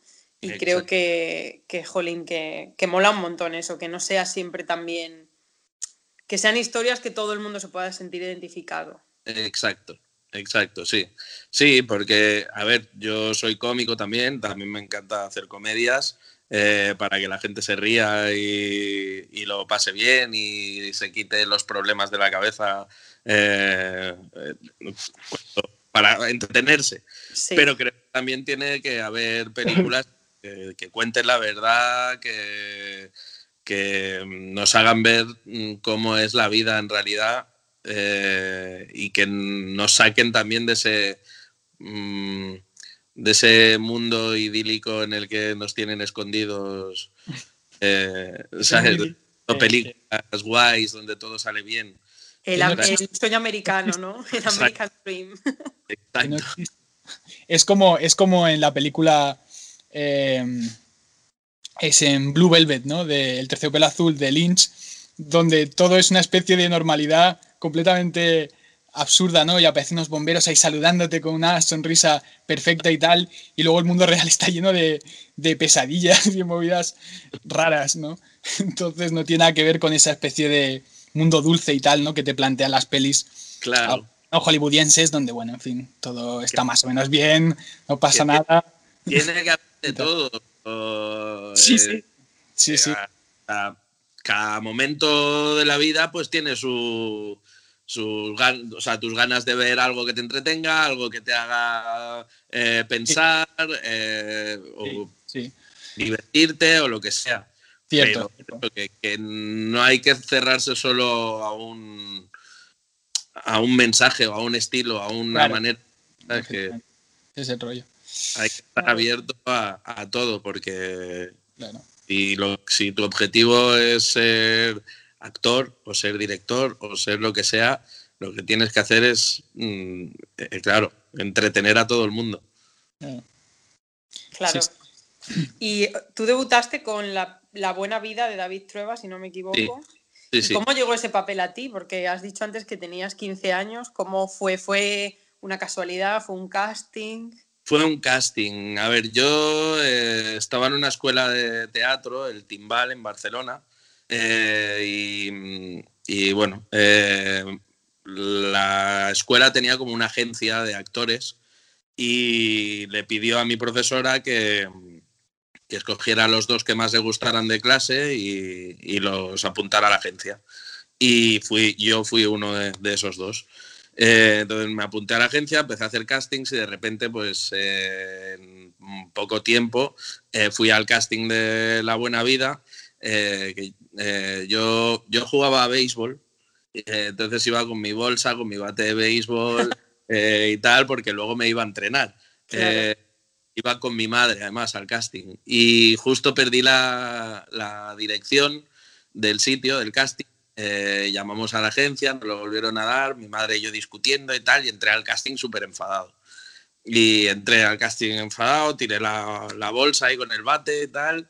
Y David Trueba, eh, que yo en ese momento no tenía ni idea de quién era ese señor. Claro. me dijo, bueno, ahora no te pongas nervioso, eh, que, que, te vamos a hacer un casting y tal. Y dije, ¿nervioso para qué? Si no me vais a coger. eh, sería, ¿no? y se rió y tal, y me dijo, bueno, dime tu nombre y qué es lo que has hecho como actor. Y dije, me llamo Eloy Yebra y no he hecho nada. Ahí estamos. Mira, mañana vas a venir con esto aprendido y te vamos a hacer otro casting. Y fui el único, había una cola enorme de gente para hacer el casting y fui el único que salió con una separata eh, del guion eh, para volver al día siguiente ya con, con las, las, frases y tal. Y al día siguiente volví y bueno, pues al tiempo ya me dijeron que estaba en la película. Y, y fui de Barcelona a Madrid, estuve rodando la película y a, tuve la suerte que al empezar en esta película pues rodé eh, otra película con Frances Beymoun, gracias por la propina. Eh, y acto seguido de esa película me fui a rodar otra con la misma productora de La Buena Vida, con Fernando Trueba, eh, con Emilio Martínez Lázaro, Carreteras Secundarias. Y ese mismo año también hice una TV movie para, para TV3, para Televisión de Cataluña. Claro. Madre fue mía. todo esto. O sea, me cogieron para la primera película y, y me salieron las otras tres mmm, de golpe. ¿Y cómo te afectó eso siendo tan pequeño? Porque bueno, supongo que habría sido muy diferente ahora que hay internet y que todo se hace Mm. viral enseguida, pero tú notaste que te afectó algo siendo tan pequeño o tu vida no cambió nada. Mm, No, no, vamos. eh, eh, yo quería ser actor desde pequeño, como he dicho antes. Entonces, era como. eh, me he propuesto hacer esto y lo estoy haciendo. Y en esa época, con 15 años, yo, mm, o sea, no sé por qué, era muy seguro. Eh, entonces iba directo a por todo. Lo que quería lo conseguía. Eh, Por todas. de, de- en, en cuestión de como actor y tal. Sí. Eh, era otra época. Eh, éramos menos. Sí, quizá éramos menos gente, pero. Pero. En esa época, por ejemplo, cuando hice barrio, eh, sí había gente que buscaba mi nombre por la guía de teléfonos y llamaba a mi casa. ¿En serio? Eh, eh, había cosas de esas o me paraban mucho por la calle, eh, salía de fiesta con los amigos y Ahora la- me- La peña te marea por Twitter o te marea por Instagram, pero claro, por la gente se iba al listín telefónico y decían, a ver, este las páginas amarillas. cuéntame, ¿no? llama, una te prima llama. mía, una vez llamaron a una prima mía porque buscaron por el apellido y dijeron, pues era este. Qué fuerte. y, claro, era, era otra época. Y eso era salir de fiesta con los amigos y acabar mis amigos a un lado del, del sitio y yo en otro rodeado de gente que no conocía de nada. Fuerte. Pero, pero bueno, eso fueron, fue hace muchos años cuando no había redes sociales ni, ni nada de eso. Claro, es que ahora con las redes sociales. testimonio. Cierto. ¿Y con escape ahora no te pasa eso? Eh, bueno, con escape el, el movimiento fan eh, es más en Latinoamérica. El fenómeno fans, como diría Cansado, Eso. que hace poco estuviste, estuviste con esta gente. Sí. Estuviste con los, con los el fenómeno fans. Que es algo, es algo, o sea, no, hay algo que habrá que descifrar qué significa fenómeno fans. O sea, en Sudamérica ahora... América, sí, en México, en Argentina y tal, que eh, nos esperan en el aeropuerto, eh, van a la puerta del hotel. Y es, eh, en el fondo es más tranquilo eso. O sea, puede reconocerte a alguien y tal, pero el, el, fenómeno escape mm está más en Latinoamérica. En Europa también, ¿eh? En Europa yo no tenía ni idea, pero en Suiza, Alemania, en Francia, en Italia, eh, bueno, increíble la de gente que va a ver a escape. Y se sabe las canciones. ¿Dirías que más que aquí en España? Pues a ver, escape aquí en España en realidad cuando, cuando, los conciertos que hemos hecho aquí en España están petados, petados en el Viña Rock. Yo no había visto tanta gente nunca eh, en un concierto. Y luego, claro, porque mucha gente dice, bueno, aquí hace mucho que no se escucha escape o escape es de los 90 o cosas así, ¿sabes? Eh, pero luego das un concierto de escape y, y, ves la cantidad de gente que hay. Y dices, pues no será, no será así como te dice eh, la gente, ¿sabes? Sino que, tienen muchos seguidores, tenemos muchos seguidores aquí en España también.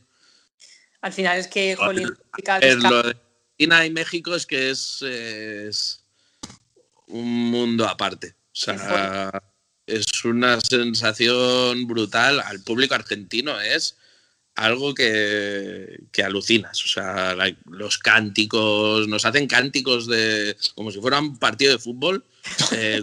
Eh, son, pura, son pura pasión, son pura pasión. en Sudamérica, así como en España somos un poco más descerebrados y tal, que no. Allí son, son todos van a coro, ¿no? Lo cantan bien. Sí, sí. Y en México la cantidad de gente. O sea, tuvimos un concierto con 50.000 personas.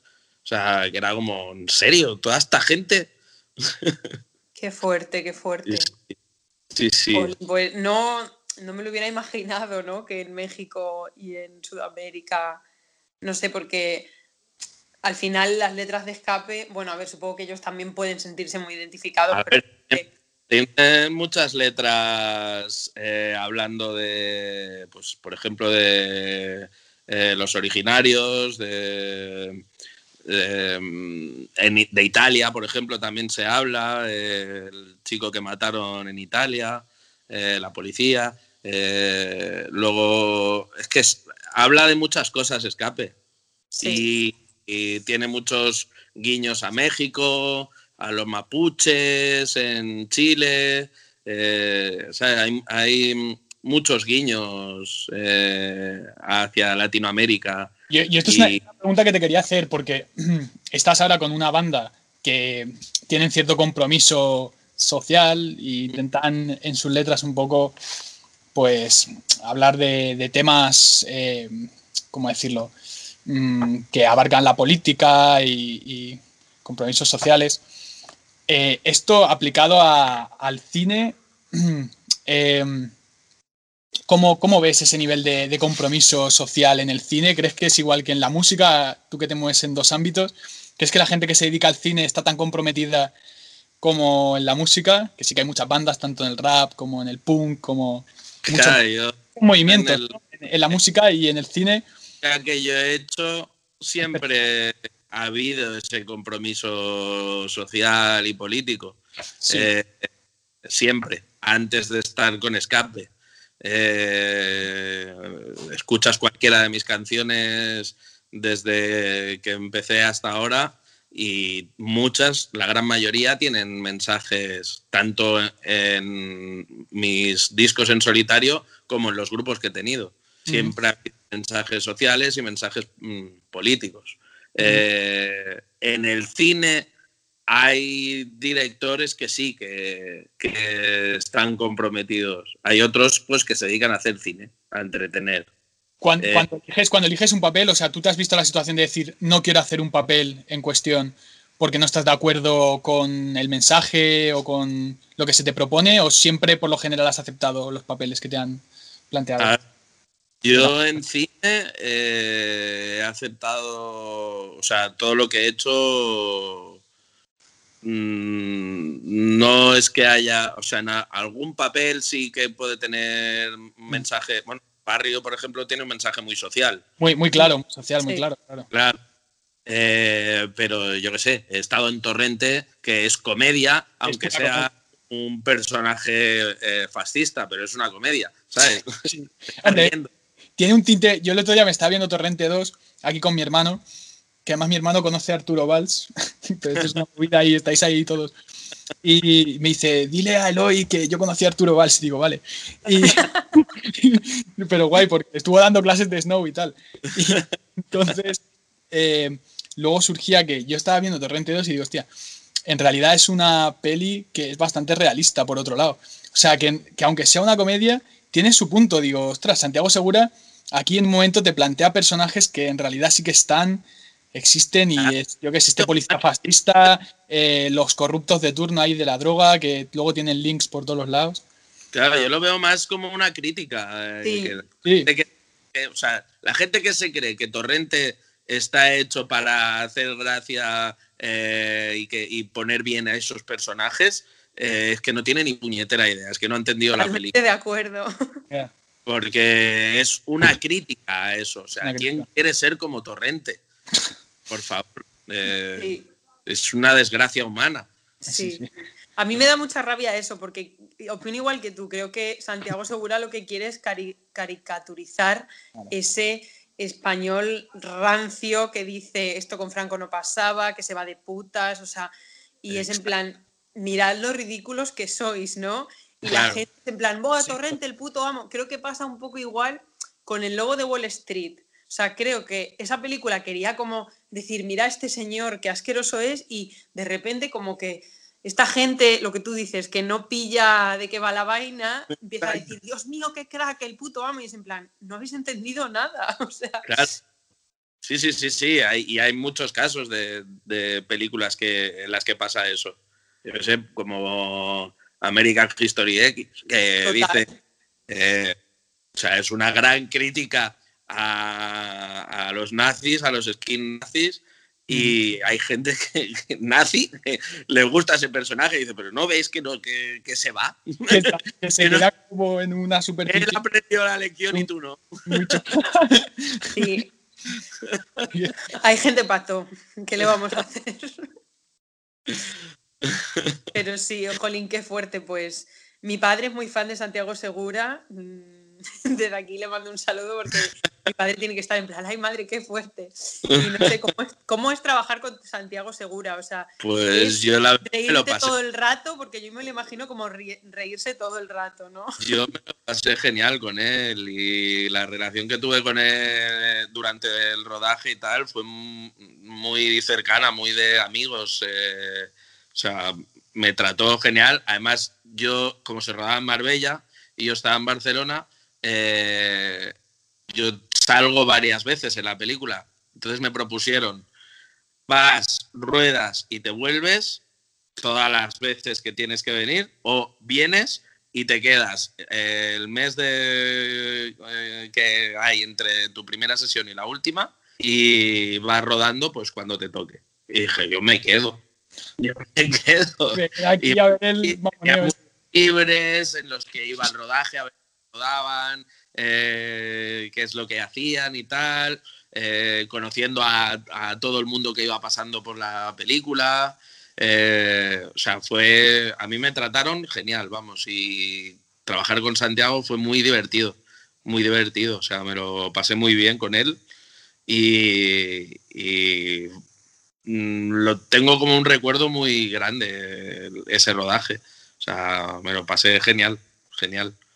No tengo nada- ningún recuerdo malo de, de- ni del rodaje, ni de la película, ni de nada. Todo lo contrario. O sea, es un Vino Diego también mi vida. trabajando, ¿no? Sí, Eh, sí. un, un puntazo, ¿no? Hay, hay cada, cada personaje ahí que. El papel de Gabino, Diego y el tuyo son, son interesantes porque hacéis también como de chicos que, que quizá tendría una pequeña deficiencia, se podría pensar, pero van por delante de Torrente, muchos por otro lado. Gabino Diego está como siempre vacilando a Torrente, yo no sé, es, hay un rollo ahí muy curioso, esa peli es, es vale, la verdad es que tiene chicha. Sí, sí. Sí, Y el mío está obsesionado con disparar. sí, sí, sí. ¿Cuál es, em, ¿Tienes algún personaje de los que has interpretado que guardes con gran cariño o todos eh, o a todos los tienes mm, cariño por igual? ¿O hay alguno que tú digas, este personaje, el mejor personaje que he hecho? A ver, le tengo cariño a muchos personajes míos porque cada uno de ellos me ha, me ha aportado algo en, la vida y, eh, eh, como experiencias nuevas, nuevos personajes, meterme en, la piel de otro mm, personaje, de otra persona y tal, eh, que eso es lo que a mí me ha gustado siempre. Entonces, no sabría decirte cuál sería el que más, pero sí tengo uno de mis favoritos es eh, Manu, el de barrio. O sea, mm, no era no era yo porque no compartíamos lo mismo, eh, pero me hizo sentir sentirme Manu en, durante el rodaje muchas veces. Porque, mm, a ver, yo también vengo de una familia eh, de poca, poco dinero. Mi madre se quedó viuda cuando nací yo, teniendo dos hijos, uno- una niña de 11, un niño de 9 y yo recién nacido. Y bueno, pues era una vida pues difícil. Además vivíamos en un barrio que estaba lleno de yonkis que entraban a nuestra escalera y dejaban las jeringuillas ahí y mi madre bajaba con guantes a sacarlas para que no nos pincháramos nosotros. O sea, es que Muchas cosas de las que contaba Barrio eh, yo las había vivido. Desde eh, otro tipo de familia, pero muy parecida a la que tiene Manu. Eh, entonces, quieras que no, me resultaba fácil meterme en ese personaje y sentirlo como, como mío, o sea, como una representación de, de mi vida, aunque no fuera mi vida. Entonces, pues sí, me quedaría con, con Manu, aunque tengo muchos que me que recuerdo que los veo y digo, joder, este personaje molaba mucho. ¿Y eres de los que luego te cuesta quitarte el personaje de encima o una vez que se acaba el proyecto ya está carpetazo? Ya no estoy en personaje. Claro, es que hay muchos actores así que son como muy intensos, ¿no? Eh, O sea, hablando de intensos, en el cortometraje El despropósito, que es que eso ahí es una interpretación, aparte es, es un también bastante realista, has hecho bastantes personajes bastante realistas. Sí, Eh, ¿Cómo viviste ahí la interpretación? Porque, ostras, eh, tienes, te- tenéis que patear a una chica, además tú eh, al principio eres el más cabrón, por, decir, por decirlo así, ¿no? Insulta, vete a- No sé qué le, que, que le tienes que proferir a la chica, pero es un insulto tipo, puta, no sé qué, ¿no? Y os vais todos corriendo. Eh, supongo que en esos momentos tienes que saber con quién estás trabajando, saber lo que significa lo que estás haciendo, ¿no? Porque Pues- es muy intenso, como te has dicho. Ese cortometraje es de Zoe, eh, Zoe Berriatúa. Eh, se parece mucho a la primera película que él eh, rodó, eh, porque escogió muchas cosas de ese corto. Eh, y lo bueno de ese corto es que estaba entre amigos. Yo vivía con Zoe y con Críspulo en ese momento Vale. estábamos los tres juntos. Ramallo estaba todos los días en casa. Era como si viviera ahí también. Eh, los únicos que vinieron así de, que- de fuera, pero que también era- eran amigos, era a Biel y a Israel. Los dos mm, venían de, de ser conocidos nuestros, pero no del, del grupito de amigos que teníamos en ese momento. Eh, entonces fue fácil porque eh, no era una representación de nosotros, era algo que escribió Zoe y, y bueno, eran unos personajes que cualquiera de nosotros de nuestra generación han visto. Eh, en las plazas, en los garitos y tal, los que se meten en líos, los que se pasan de beber, los que se drogan más de la cuenta y la lían, eh, los hemos visto. Entonces, era como, todo lo que quería mostrar ahí era pues estas amistades que en el fondo no son amistades. Eh, estos grupos de amigos que van a liarla por ahí, pero en cuanto hay un problema, eh, cada uno se va por su lado y, el que tiene el problema se queda ahí solo. O con uno como mucho. Los demás desaparecen en plan de, oh, marrón, nos vamos. Ah. esas falsas amistades, era lo que quería... Eh, está, muy bien planteado porque o sea, te está llevando constantemente por un rollo muy dramático que te está diciendo. Y al final que la conclusión sea esa también se entiende porque lo ves también, porque dices el chico, el que tú, por ejemplo, representas, eh, al final pues simplemente te estás riendo, ¿no? Es un chico que a lo mejor está un poco confuso, está un poco perdido, pero ves que tampoco le ayudan nada, ¿no? A lo mejor él está un poco perdido, se queda un poco atontado porque se ha tomado una pastilla de más y los otros en vez de ayudarle le dejan de lado y mira, y ahí te has quedado y representa un poco, es, lo, justo lo que te has dicho, ¿no? Amistades que al final no son tan amistades, sino es gente perdida que se junta porque están perdidos todos. O algo así. O algo así. Algo así. Entonces, claro, pues mm, yo mi manera de, interpretar, pues mm, eh, me permite entrar cuando tengo que entrar y salir cuando tengo que salir. O sea, yo soy yo y no me dejo poseer por mis personajes solo en escena me dejo poseer por ellos. Una vez bajo, vuelvo a ser yo. A ver, hay papeles más intensos, con más emociones, que cuando lo dejas, eh, cuando vuelves a ser tú, se te queda no el personaje, sino el estado anímico, quizá, de, eh, por ejemplo, yo una vez estaba, eh, hice una obra de teatro en la que había una escena muy tensa eh, de una pelea en la que yo hablaba de mis padres y hacía un monólogo eh, muy mm, dramático y tenso. Eh, y claro, cuando empezamos a ensayar eso, fueron varios días los que estuvimos mm, diseñando esa escena. entonces yo llegaba a casa pues tenso y con la emoción dentro. Y sí me pasó que tuve una discusión con mi compañero de piso y eh, en cuanto eh, empezó la cosa a, caldearse, eh, me di cuenta y, paré y le dije, me eché a llorar y le dije, perdona tío, es que estoy con el papel este y estoy con toda la tensión encima. Pero que son emociones lo que te llevas, más que llevarte el personaje, te llevas la emoción de ese personaje, pero tienes que saber canalizarla en otra cosa o sacarla de, alguna manera. Puede ser que alguna vez se te escape, pero, pero no, vamos, intento no, no llevarme ningún personaje a casa. Si tiene cosas buenas, a lo mejor sí que me las llevo, ¿eh? Claro. aprendo algo bueno de mi personaje, a lo mejor digo, mira, pues me lo aplico a mí. Hombre, eso es bueno, eso es bueno. Es como cuando los actores aprenden a tirar con arco, montar a caballo. Oye, pues mira, eso que te llevas, ¿no? Aprendido. es que flipa.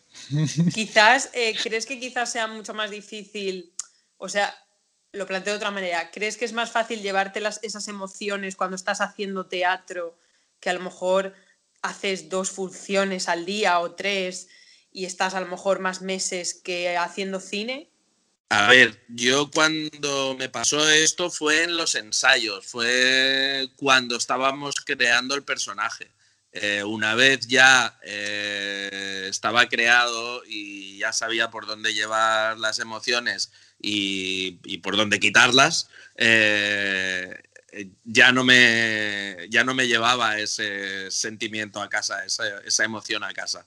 Eh, con te, digo esto porque con el teatro, cuando estás ensayando, pues profundizas mucho en el, personaje para encontrar justo eh, lo que quieres expresar. Con el cine, si se ensaya, porque no en todas las películas hacen ensayos antes, eh, que eso creo que es algo que se debería hacer siempre, eh, pero bueno. cuando se ensaya, en los ensayos también buscas muchas emociones. Luego los rodajes eh, las puedes aplicar eh, o las aplicas directamente. Pero sí que es cierto que de, un rodaje de una película mm, las emociones las he podido quitar al salir del rodaje. Eh, en teatro, pues eso, en los ensayos. Con las obras de teatro, en realidad, cuando empiezas una gira, eh, luego te vas a tomar algo con los compañeros y tal, y allí eh, que destensas todo. Una vez acabado la función, te tomas algo, eh, hablas con los compañeros, cómo ha ido la función y tal, y allí como que destensas y ya te vas tranquilo a casa. Con los ensayos, terminas el ensayo y normalmente te vas a casa a estudiar. Claro. Y estás muy taca, taca, taca, eh, profundizando y eso cuesta más de sacar. claro. Eh, supongo que luego ya cuando estás haciendo una gira de teatro ya llega un punto que es casi automático, ¿no? Lo que haces todos los días. Bueno, es automático, pero no hay que olvidar las emociones, o sea, poder llegar a esas emociones siempre. O sea, aunque lo tengas automatizado, que, no pierda esa veracidad y esa, eh, esa emoción y esa implicación que, merece el, personaje. ¿Crees que quizá el teatro da más libertad a la hora de interpretar? Eh, que de repente puedes, no sé, hacer una improvisación que a lo mejor en el cine, pues depende del director, puedes hacerla o no, ¿no? Porque hay directores que sí que son un poco más flexibles, pero hay directores que son un poco más, eh, no, esto es lo que hay en el guion y esto es lo que hay. ¿Crees que a lo mejor el teatro da más libertad a la hora de ser actor? Bueno, tú pones a improvisar en una obra de teatro o hacer algo que no te ha mandado el director y cuando acaba la función el director viene y te cuelga de los cojones. o sea, en el teatro tienes el director o el ayudante de dirección o con, el regidor y tal que te dan las indicaciones, sobre todo en las primeras funciones, eh, siempre viene el director a, darte las, notas después de cada función. Y si algo no le gusta, te lo va a decir. Te va a decir, esto no lo hagas. Y esto quítalo. O no me vuelvas a hacer esto. Sí. ¿Sabes? Te da todos los apuntes. En esta escena has dicho tal y es cual. Eh, ¿Sabes? Que eh, no tienes, no es, no es que tengas más libertad para nada, porque tienes un director ahí y, tienes que hacerle caso al director porque va a su firma ahí. Esta obra la he dirigido. Entonces hay que respetar la decisión del director porque además él lo ve desde fuera. Tú estás dentro, tú tienes una imagen o una idea de lo que estás haciendo, pero no te estás viendo. Entonces, el papel del director es muy importante. Muy importante. El otro día lo hablábamos también, decíamos, en las pelis de Tim Burton, porque yo les decía, yo no sé dónde está Tim Burton en sus películas. No le veo, no le veo. Digo, no sé dónde está el director y es la falta para mí de eso, sobre todo en sus pelis de personas, de decir que sí que los actores hacen su papel o los maquilladores o los tal, pero hay veces que notas que no está un director o que no le ha echado ganas o que le han pagado lo que tienen que pagar y el hombre ha ido ahí y ha dicho, poneos ahí, y pero no, no ha volcado una ilusión. Y se nota, se nota. Cuando no hay director se nota. Sí, sí, sí, sí, sí, sí. Además es que es eso. Al tener la visión de un director que tiene, lo tiene todo metido en la cabeza y, tiene su película o su obra de teatro eh, grabada como quiere que sea, eh, eh, es muy importante, porque si no tiene una idea, ¿qué idea voy a tener yo, que soy el actor? sea, yo le puedo hacer mis personajes, mis numeritos y las cosas que yo crea, pero yo no, yo no, yo no me veo a mí mismo. Sí, sí, Claro. sí. No sé si estoy haciendo lo que él quiere, si él no me lo dice. Claro. Es así, es así. Estoy, estoy de acuerdo, lo subrayo. Además, además, para que todos los actores estén en comunión, estén en un mismo registro, hace falta un director, porque si no, de repente uno se va a la comedia y el otro al drama. ¿Qué es esto, no? What is this? What is this? Lo veo en inglés y dice, What is this? Claro, no entiende nada. Ahora a lo que él se sienta cómodo. ¿sabes? Yo te quería preguntar, eh, no sé, como es una persona bastante polifacética y que tocas bastantes palos del arte, por así decirlo, eh, ¿no te has planteado alguna vez dirigir o escribir o eso no, o a lo mejor has hecho algo por ahí? Algún cortito he hecho, sí.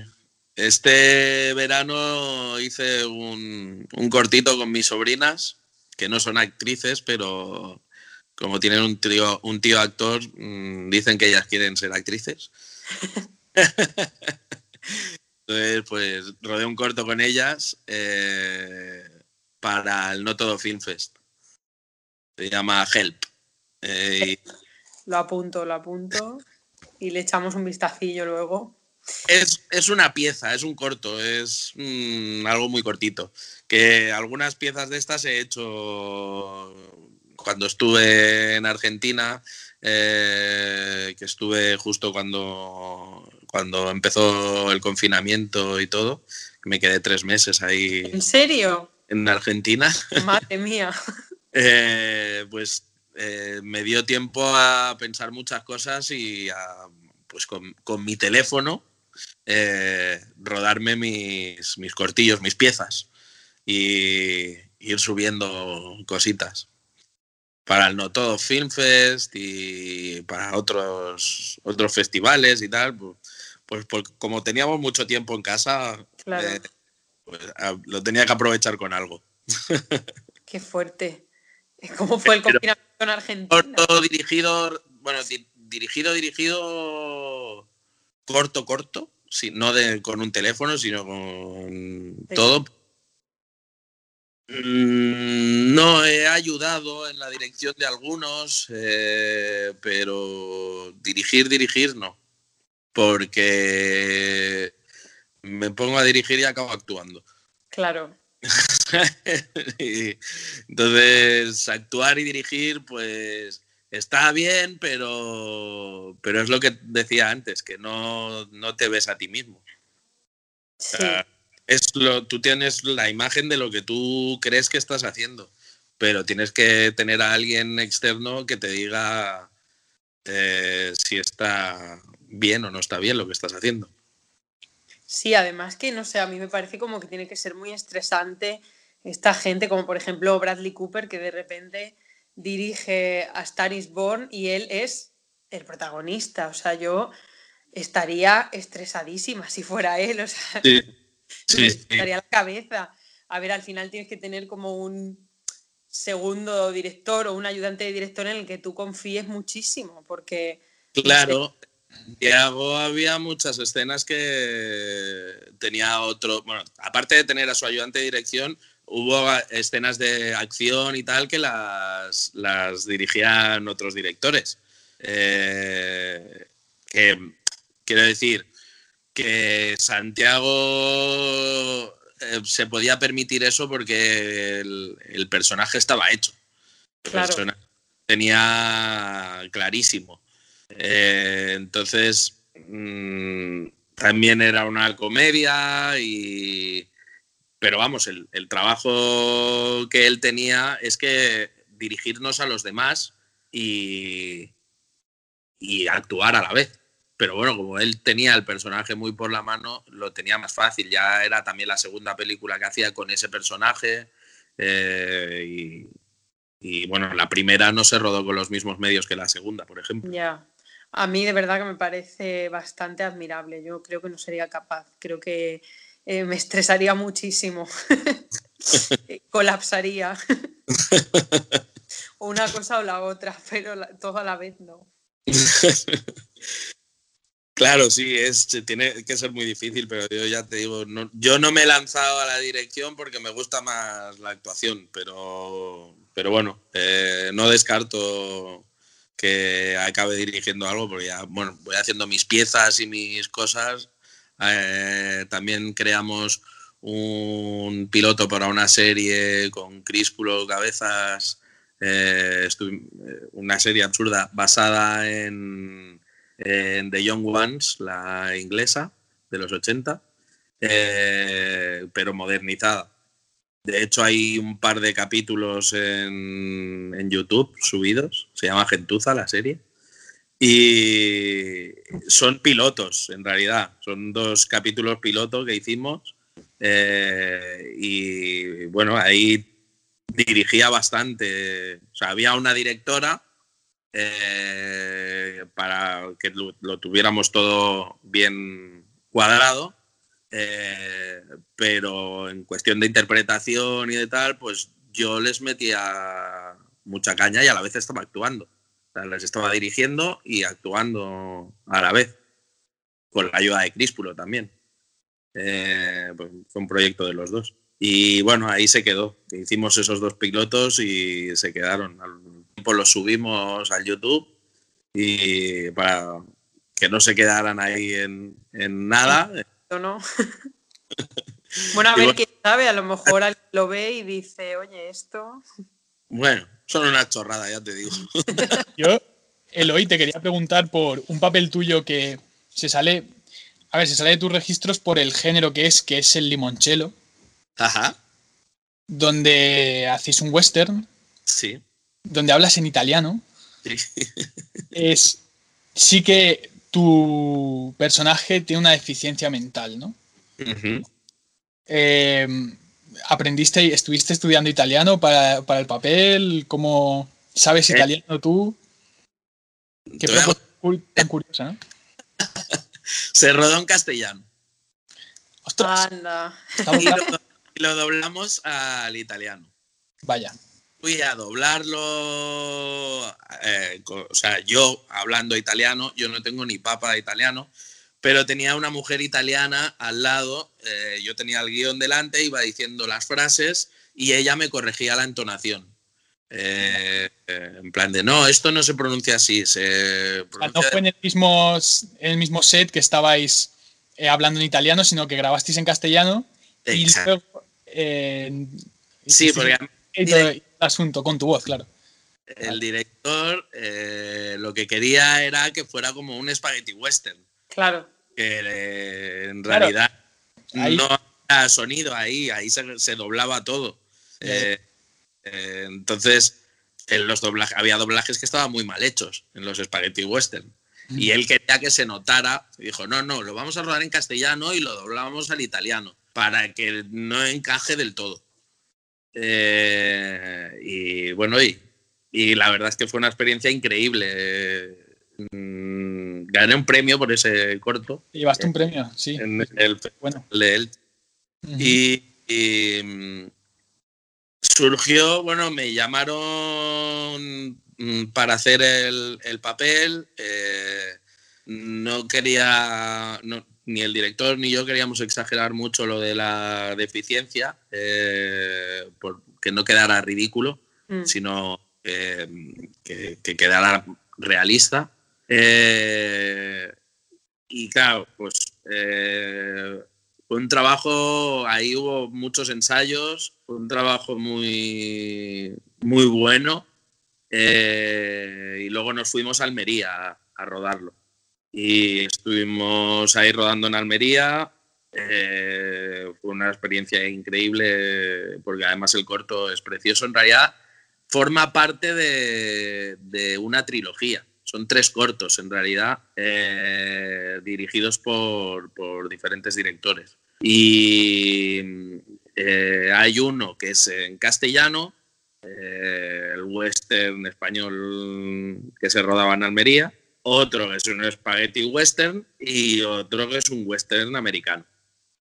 Eh, rodado en inglés y todo en inglés. Entonces es una trilogía que se llama Limoncello, eh, porque en realidad mi corto se llama Dio vive nedica tutti, eh, que es como cada uno tiene su, su, subtítulo y los tres forman parte de Limoncello.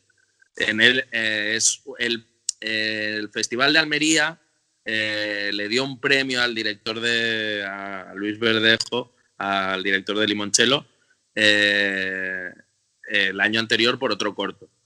Y el, el premio es que le pagaban el rodaje de un cortometraje en eh, Mini Hollywood de, Almería, ahí donde se rodaban los westerns. Eh, entonces al productor, Coldo Zuazua, se le ocurrió pues, hacer tres cortos en vez de uno, aprovechar eh, esta subvención, este premio, para rodar tres cortos en uno.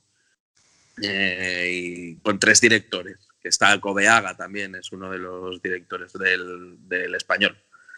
Y, se rodaron los tres cortos ahí y se presentaron el año siguiente en el Festival de Almería como, como parte del premio que habían ganado el año anterior. Qué guay. y la verdad es que son tres cortos que están muy bien. Y el mío a mí en especial pues me gusta mucho. Tuvo que ser un trabajazo eso de volver a, ¿no? a doblarlo hablando en italiano con una mujer ahí corrigiéndote. De hecho, el, el, productor dijo que lo iba a doblar un italiano y yo le dije al director que lo quería doblar yo. Y el director se fió de mí y dijo, no, no, mejor que lo doble Eloy. Eh, y el productor insistía, pero es que Eloy no habla italiano. y, yo le dije, no hablo italiano, pero hablo catalán. Y mezclando catalán y castellano acabo encontrando el italiano por algún lado. el italiano está por ahí. Por... por ahí por en medio. Claro, alguna cosa coincidirá. Esa fusión si sabes una, sabes la otra. Que decir. todo todo eso. Entonces, cuando fui al estudio de doblaje, eh, la verdad es que fue muy fácil hacerlo. Eh, salió enseguida y, y, la, chica que tenía italiana al lado ayudándome me lo facilitó mucho porque ella me decía cómo se decía la frase y yo lo único que tenía que hacer era repetirlo y meterlo en, dentro del, del personaje, del concepto del personaje. Luego también te digo que lo ha visto mucha gente italiana, este corto, y todo el mundo mm, me ha dicho que está muy bien. Ah, bueno, mira. no, fue o sea, no fue tan descabellado, ¿no? Eso es.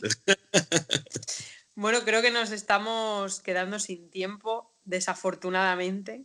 Bueno. Yo antes, o sea, a ver, tengo como dos preguntas rápidas antes de que te vayas. Una es, eh, ¿tienes algún director o varios con los que te encantaría trabajar?